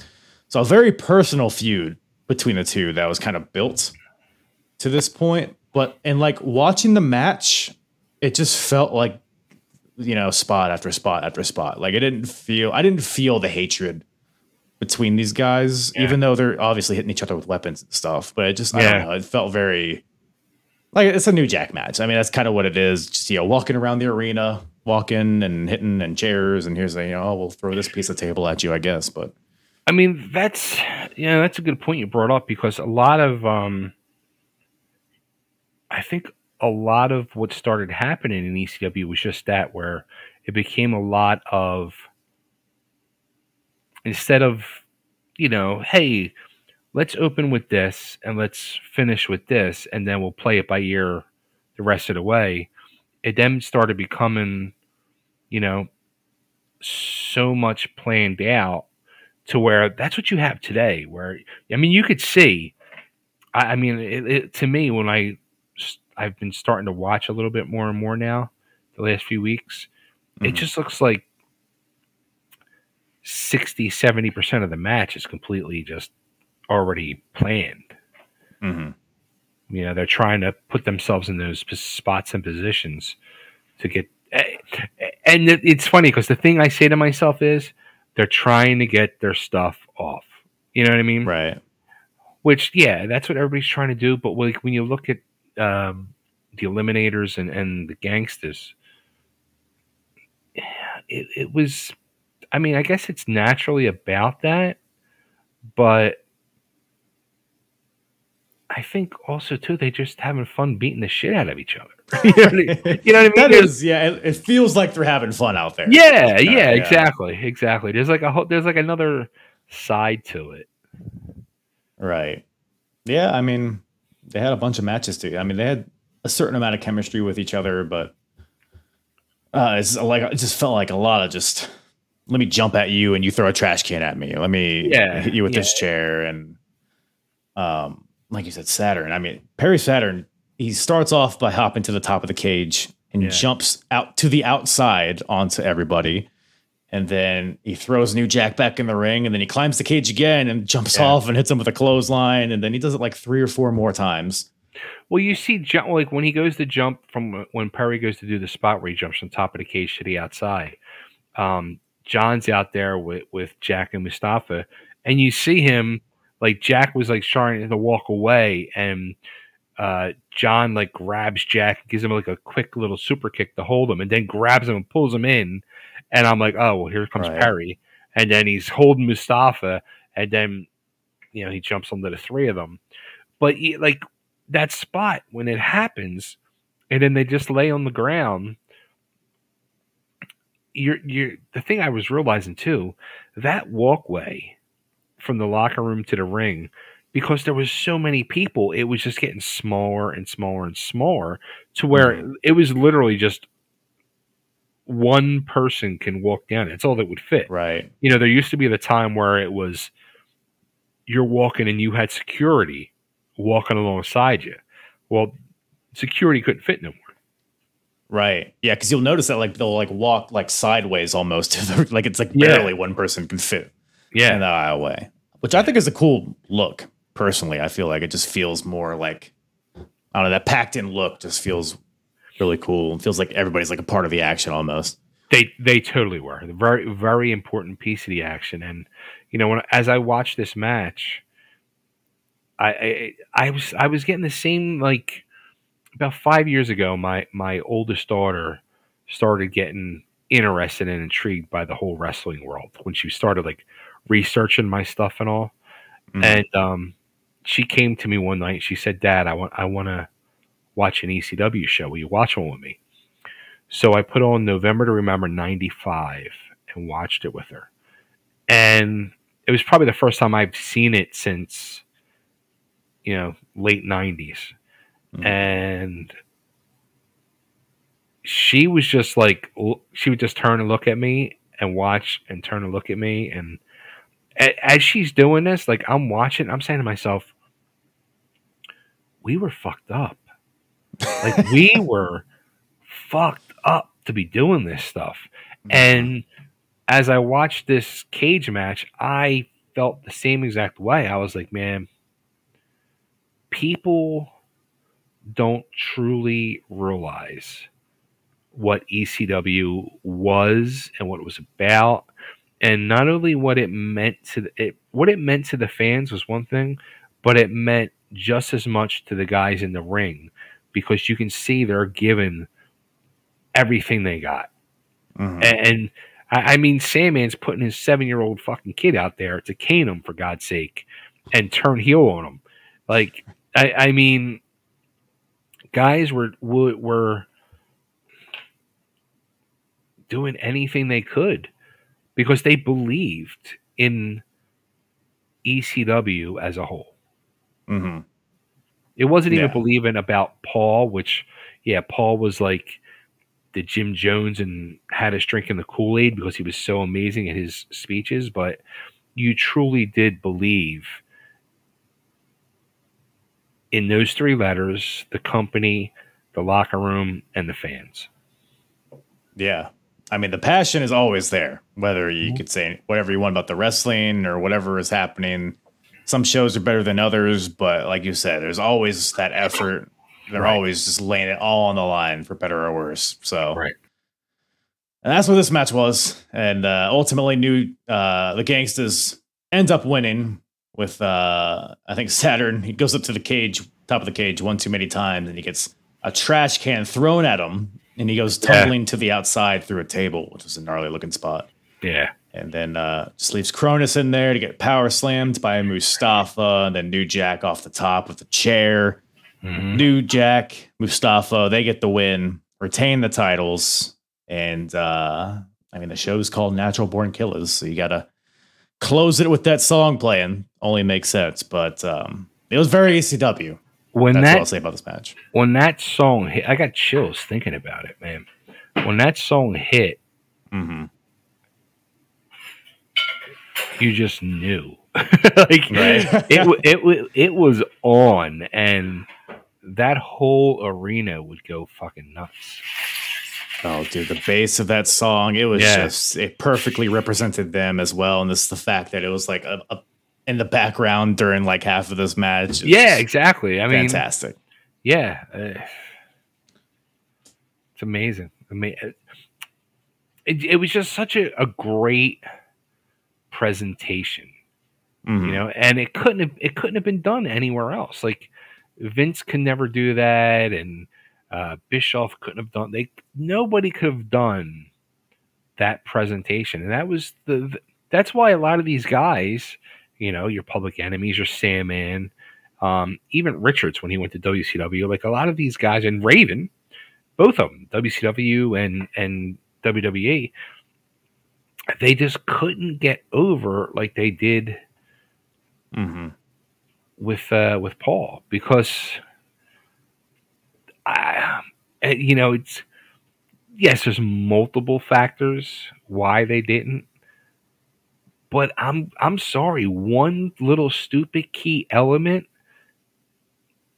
was Mhm. the music.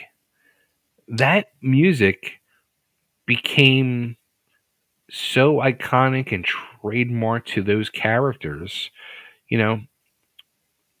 Not you, you never had before truly like entrance music meaning so much, except for maybe the Ultimate Warrior at that time, Right. or or, or the Freebirds of Bad Street. But who ever had run-ins and the music would be playing? Right. You know, it just it was like revolutionary. It just changed everything, and it just became so so important to Hmm. to putting those characters over. Yeah. I mean, a bad theme song can make or break uh the best wrestlers out there. It's happened. Like we said about Taz earlier, another key part, another key element to Taz being over was that Kiss song, War Machine.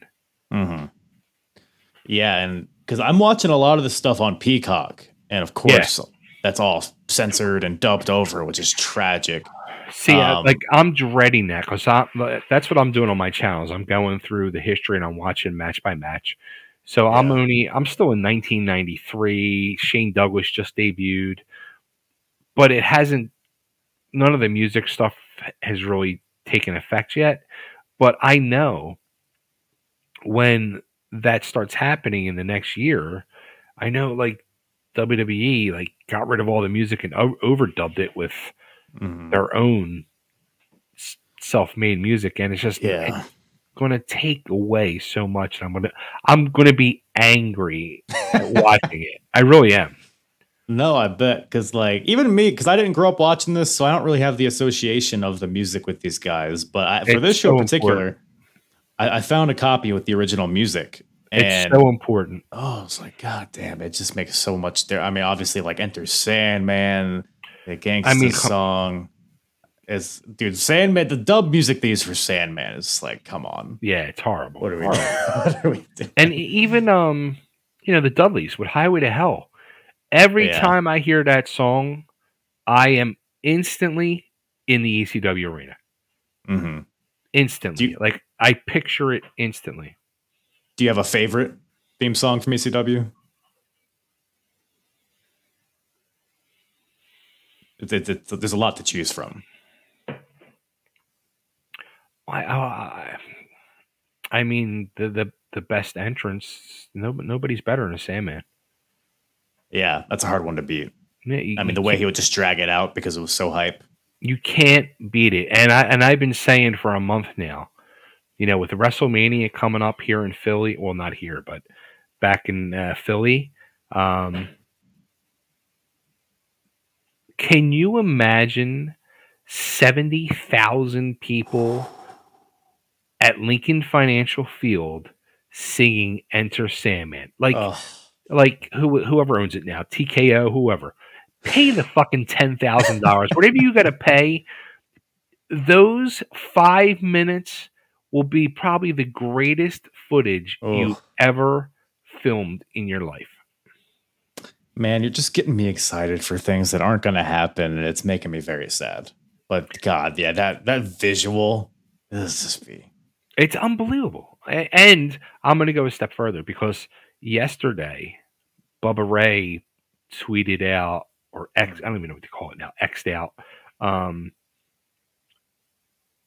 that him and Devon should have one last, they want one last match at WrestleMania and one last get the tables, and it should be in Philly. And he's absolutely right. So they should do fucking Dudley's versus Sandman and Dreamer. I mean, Yeah. hello. Is that? I think they did that at uh one of the one night stands. Probably, but but do, it again. Run Do it it back. again. WrestleMania 40. Come on. Philadelphia, 70,000 people. Let's go. I mean, God, I wish Hack Meyers was still around because he would be a, a Can great you candidate imagine- to close out the show. Yeah. Can you imagine 70,000 people going, sha, sha, sha, shit. Hack needs to finish the story, damn it. Man, well, we can we can dream, I guess. But uh, know, Natural Born Killaz, yeah, it was a close second. It was Natural Born Killaz. And anything from this show, any any other nuggets that maybe you remember, or anything that we uh, maybe missed? Honestly, nothing stood out except for, you know, the Dudley's match. Right. Yeah. No, I mean it was a lot of chaos. Again, it was just a lot of a lot of too many matches that were that felt too similar for me. Just a lot of crowd fighting, but there were some, you know, high spot. I mean, you know, good points in the, like the Dudleys, of course, and you know, Doug Furnas and RVD was just a car crash that I enjoyed for whatever reason.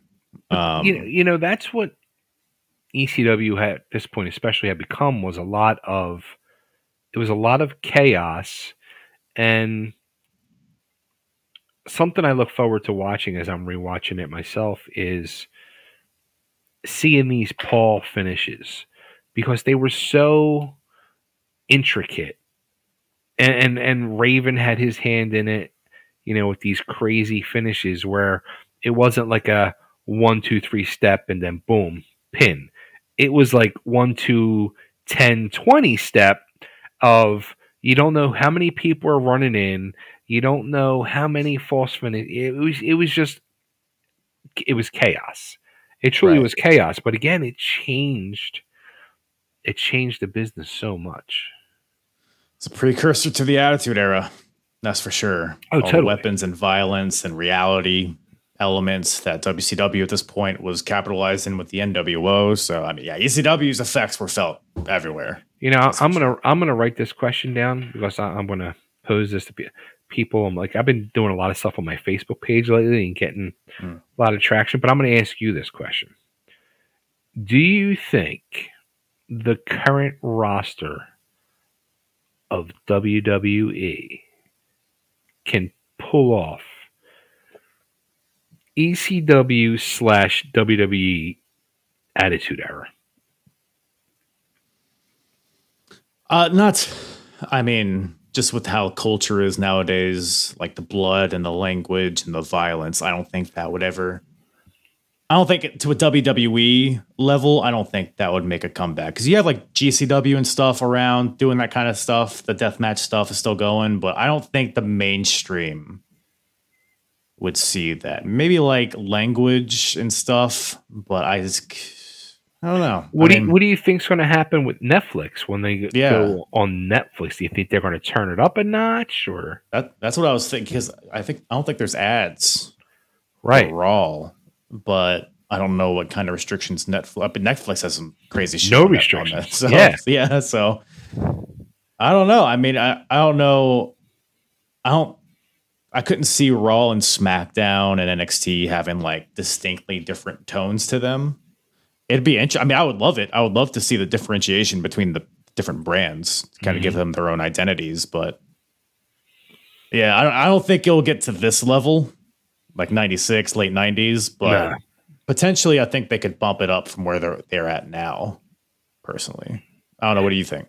Is isn't it crazy? I mean, if you crazily think about it, like you know, 25 years ago, almost 30 years ago, the stuff that was being done, like, it is just not. What's the word I'm looking for? It's not safe to to hmm. to show to people now. I guess people might be too offended or up in arms or something. I don't know. Yeah, it's just it- wrestling's weird because it's like it's a TV show. Like Yeah. TV shows and movies, they have people getting killed and murdered and bleeding and just assaulted in various different ways. But Mhm. wrestling is almost like, oh, is is it real? Is it not real? Can we?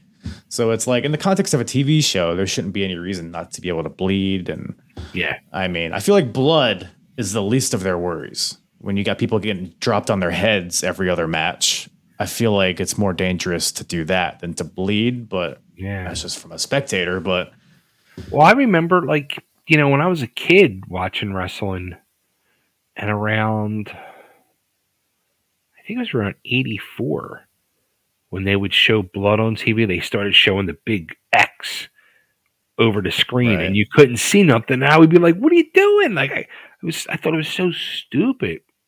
I mean, it, Mhm. it put it also like put it over to a point, but it was like so hokey, so I- bad. I'll tell you, I can't stand like modern day steel cage matches with no blood. That's just like war games. Oh, we're gonna get in Such- there and murder. you used to have 10 guys go in there and all 10 were bleeding and They now you don't rusty see cage. you don't see a drop of blood how no. can how do you do a cage match and nobody bleeds the goofy tables that are just perfectly split down the middle and just the I, I mean, brand new trash cans. Like ECW had trash cans that they just pulled from backstage that has trash in it, throwing it at people. I bring that back. You know, I, yeah I don't know. Maybe I don't- day.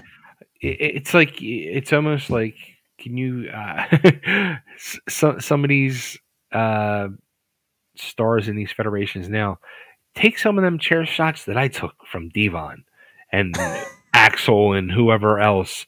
And then the, you know it's a it's a, such a different ball game now. Like it's very um you know I, i'm doing these interviews uh these chewing the fat interviews with with the guys. And um johnny hotbody i interviewed who was an ecw original. And i think he really summed it up. I mean it's wrestling nowadays is it's so hollywood you know Mhm. we when when we were trained and he was one of my my trainers you know we would have classes like i i our tr- our training was monday through thursday 2 hours was our was a training class and you never knew where they would be like all right guys it's chop class Mhm. well do you know what chop class was Just chopping each other. well no you were getting chopped Oh, because you were the student. So you had to go in the corner, and everybody that was there that night would take turns chopping you for two hours to try to break you and see if you would were you know strong enough or man enough to withstand the beating and to see if you really wanted to be in this business in this sport. right. Eh, So by the end of the night, I mean your chest is just busted open and bleeding Mhm. and you're like, okay, I'm paying for this. like, this is okay, wrestling. This is wrestling. when and- do I become a millionaire? Yeah, mil- yeah, millionaire. Okay. when do I come a hundred air? Right. Uh, I mean, you, you you probably still get residuals from Dudley Boy merch, right? Uh, when? I haven't seen. saying- I have not seen a penny. Are you telling me that the finances of ECW weren't up to snuff? Uh, not for me. I mean, No. no. Not and it, it's funny because then even I was told by many people, and I was like, yeah, no. I was told by many people for years. You know, when when the Dudleys started really taking off in WWE, and they started putting out DVDs and all this stuff, like I was all over these DVDs, and people are like, uh, "That's you. That's your likeness. You can sue Vince and get money. Go get your payday." And I was like, eh, I don't want to ruffle feathers. I don't want to cause no problems. I don't want to. I mean, eh, what, what, what were they going to give me? They probably like say, "Oh, here's a thousand dollars. Shut up, goodbye." I mean, It- I would not get Janel Grant money. You know, yeah, yeah. No, Like- well, you got to do more like- for that. like that shot. I mean, there's got to be a Chubby Dudley uh, action figure, a T-shirt out there, bobblehead. If there is, I'm gonna. I'm gonna Not one. yet. Not yet. Not yet. Not yet. We'll get Not that yet. made. We'll get that We're, out. we're, Maybe we're gonna we're gonna figure that out. We'll spread the word. We'll spread the word. But uh, go. man, Bay, I appreciate you uh, hopping on here. I appreciate Okay, you uh, taking taking time out of your busy schedule to come on talk some old ECW. Where can everybody find you and all the shenanigans you got going on? All right, I got a lot of shenanigans going on. Look for Chubby Dudley official on YouTube, where I am doing a ECW retrospect time capsule, however you want to call it. I'm going through. I'm watching match by match history of ECW, and I am also going through and finding the old ECW original stars from Eastern Championship Wrestling. And when I get to the, I'm trying to make it coincide so it goes Mhm. along with what I'm watching. So when I get to the Extreme Era, I'll start uh, talking to those guys, but doing the interviews with the guys, and I'm getting the the dirt. I'm getting the true behind the scenes of them, their characters, their careers, their feelings, um, on how they felt in ECW originally, how they felt afterwards, and um, some interesting and ugly things being aired. So check it out at WW Official on uh, YouTube, and also I have my Facebook page, which I've been been very very um, interacting with everybody, and I did a did a Facebook Live last week. I'm going to do another one very soon, and just uh, and I'm letting people come on and talk to me just like this. I give you the link. Come on, talk to me, ask questions, and let's shoot the shit and let's let's hang. Beautiful, beautiful. And you got your OnlyFans going, so you got you got that income coming in, right? Hey, you know what? I got to get the money together to paint the the Chubby Dudley action figure. Once again, thank you to Chubby Dudley for hopping on the apron bump and giving his insight on what ECW was like back then as we talked through this uh, chaotic show, Natural Born Killaz 96. Great time with Bay. Go give him a follow on all the social medias YouTube, Facebook, at Chubby Dudley Official on YouTube. If you want more from him, he's a great follow, great, great. He's a great uh, channel on YouTube. Also very active on Facebook, so go check him out there. And check me out at Apron Bump. Find me on X, TikTok, Grindr, Chat Roulette, Feet Finder, Christian Mingle, Black People Meet, all that stuff. And with that, there's only one thing left to do, and that's to hit that goddamn jingle, Bartholomew. WCW, ECW, WWF. Who's the hardest promotion? Eric or Vince or Paulie? I think we can agree, though, it's mostly shit. Alrighty then. Let's grade this show, shall we? We'll hop into all the scores and the categories and all that stuff here in a second. But first things first, let's give this show a grade. From a scale of A to F, or from a scale of S to F, S being one of the best shows of all time to F being an unwatchable piece of shit. So, by the way, I think I think in future iterations of this, because we're already pretty we're already too deep into it. In like 1997, when we do this, I think I'm gonna start doing it by a numerical grade as opposed to a letter grade. Just because I think there's just a lot of like I'm looking at this list, and not not all B's are like the same quality. Not all C's are like there's C pluses and C minuses is what I'm saying. So I think just you know throwing that out there, seeing what y'all think. Leave leave a message in the Discord or something, which I forgot to plug in the beginning, but who you know whatever. Um, so natural born killaz, S to F. What are we thinking? I think I think C at best, just right out the gate. Um, because like we talked about it, like th- like there's a lot of good stories happening in ECW right now, but a lot of shows, this one included, it's just a lot of. It's like they play to the crowd. They they they play to the live crowd, not so much to the um the watching audience, which is fine if you're there in attendance, but from a spectator, from somebody watching on TV, it's like it's just a lot of mindless brawling and like there's some good stuff on this show, right? But it just wasn't.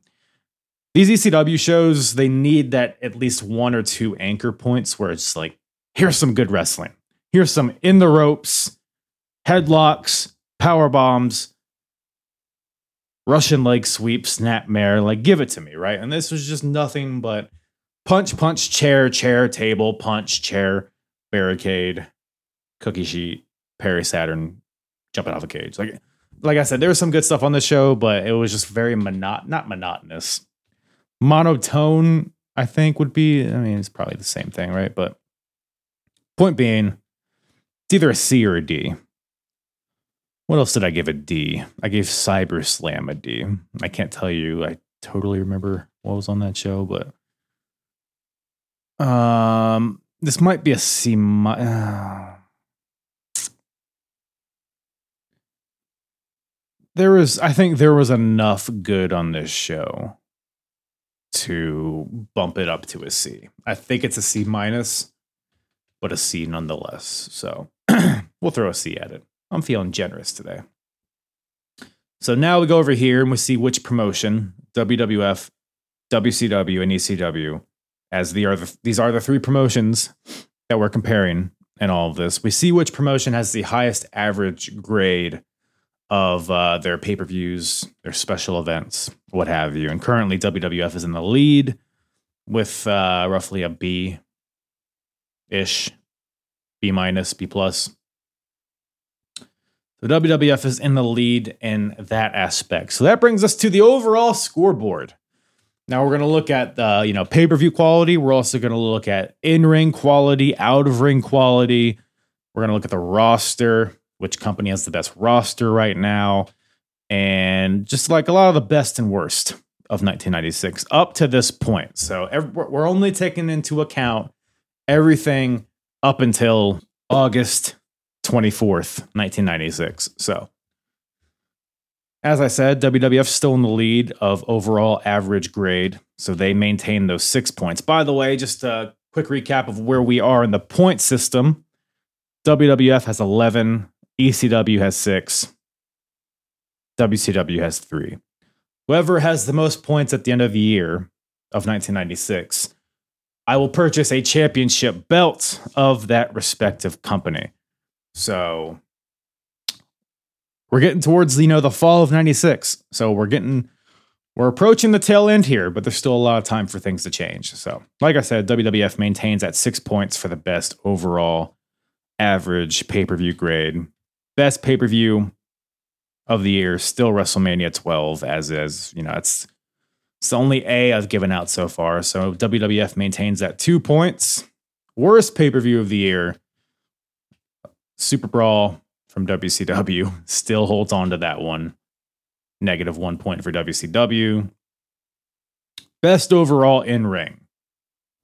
So currently we're tracking WWF as the best. As you know, they got the Shawn Michaels, your Owen Harts, they got Bret Hart, they got Undertaker, they got Mick Foley's over there. I mean, Mark Mero, fucking Steve Austin. Like they got they quietly got a really solid roster from an in-ring perspective.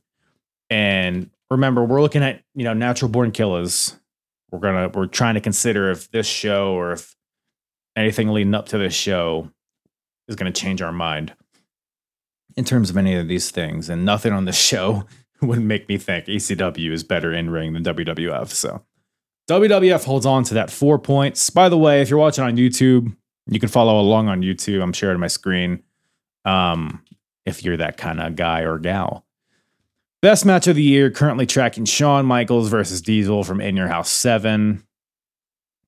And the worst match was Ultimate Warrior versus Goldust, also from In Your House 7. So the question is Is anything on this show the best match of the year or the worst match of the year?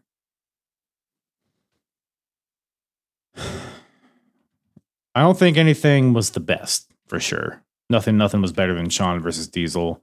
I guess the match of the night, the Dudley Boys versus um, Dudley Boys match. that was good, but yeah, no, nowhere near as good as Shawn and Diesel in my opinion. Um, I mean, they're different matches, but you know what I mean. was anything as bad as Ultimate Warrior versus Goldust from In Your House 7? I don't think so. I mean, there was a lot of plotting on this show, but nothing was really actively terrible.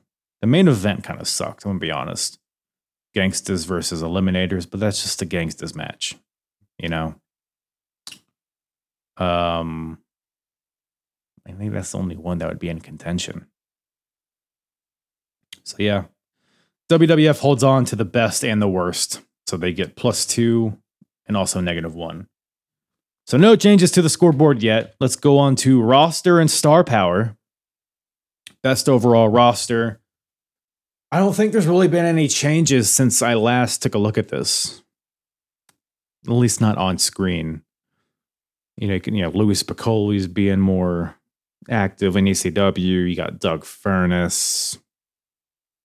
Nothing really else. I mean, we're tracking WCW as the best roster right now, and I don't think they've lost anybody significant. So we'll hold on to that.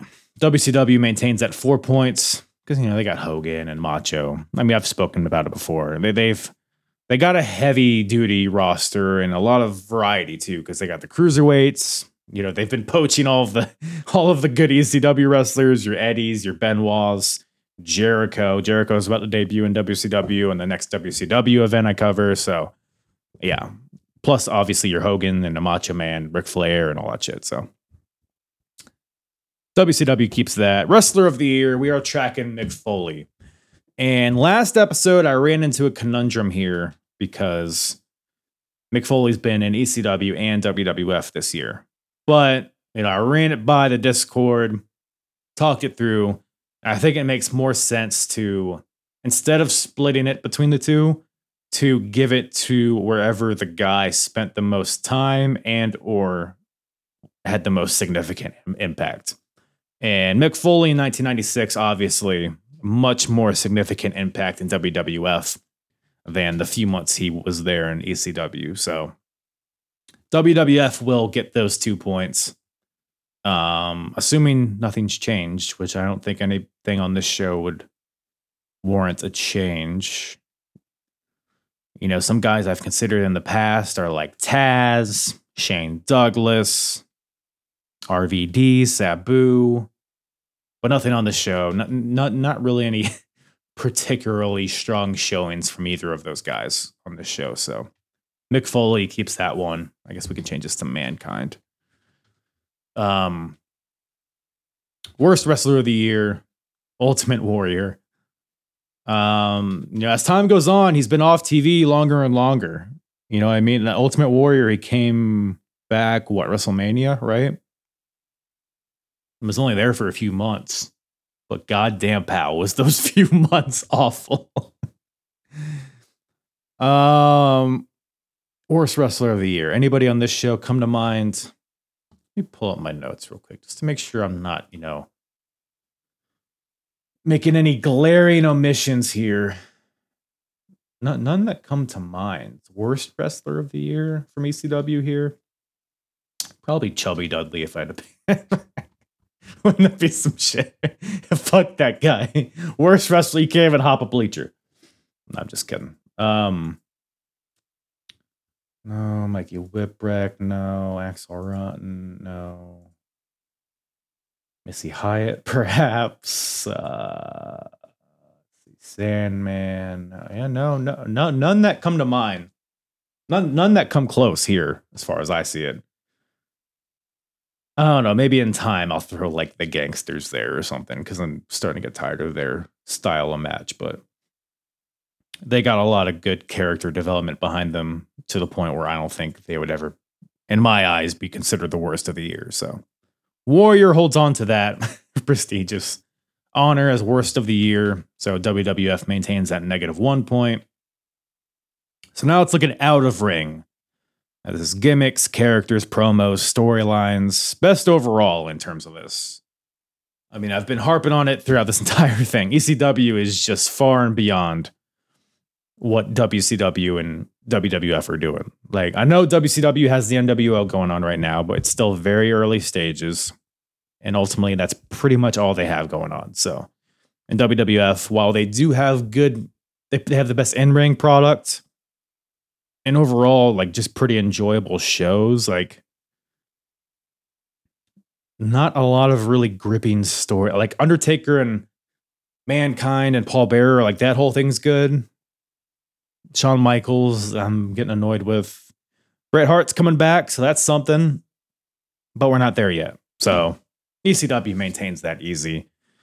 Uh, they keep that four points. Best character slash storyline. We're tracking Sandman and Raven. Um, yeah, I'm inclined. I think that was solidified on this show. Honestly, I think it's, you know, if I was fucking Sandman's kid hitting him with a cane, are you kidding me? Uh, uh. Um, yeah. So that, I mean, there's like I said, there's a lot of good ones here to choose from. You could throw Dudley's in there. You could throw Eliminators and Gangstas.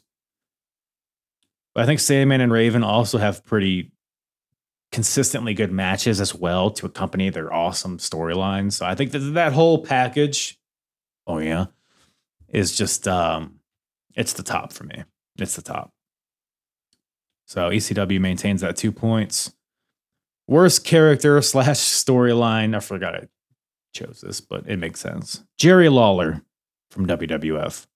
Just Jerry Lawler. Just him and Ultimate Warrior, him and Jake Roberts, him and God knows what else he's been doing this year. Everything is just tragically bad. And I don't think, again, I'm looking at my notes. I can't think of anything that would even come close to uh, being as bad. You know what I mean? Maybe the EWA championship. Um, no, no, man, it's all it's all good, man. I'm looking at everything. Everything's ranges from good to great in ECW at this point. So Jerry the King Lawler will hold on to that negative one point. So overall, no changes. No changes. We did correct the uh the wrestler of the year thing with mankind. So the the new totals, the score as it stands now, WWF 13, WCW 3, ECW 6. So WWF still in the lead here.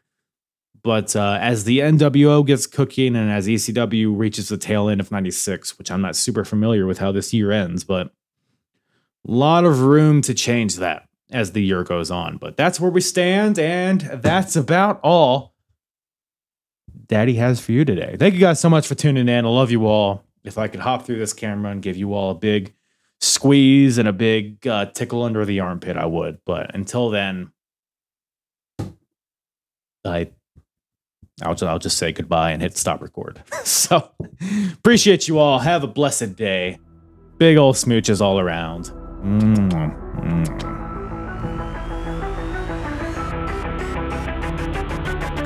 I'm hard. Yeah. And the hardest, talk around and disregard it. Strip you off the ground, show you what hard is. Standing strong and proud, nothing I guess. Let's get it started. It's the hardest, talk around and disregard it. Strip you off the ground, show you what hard is.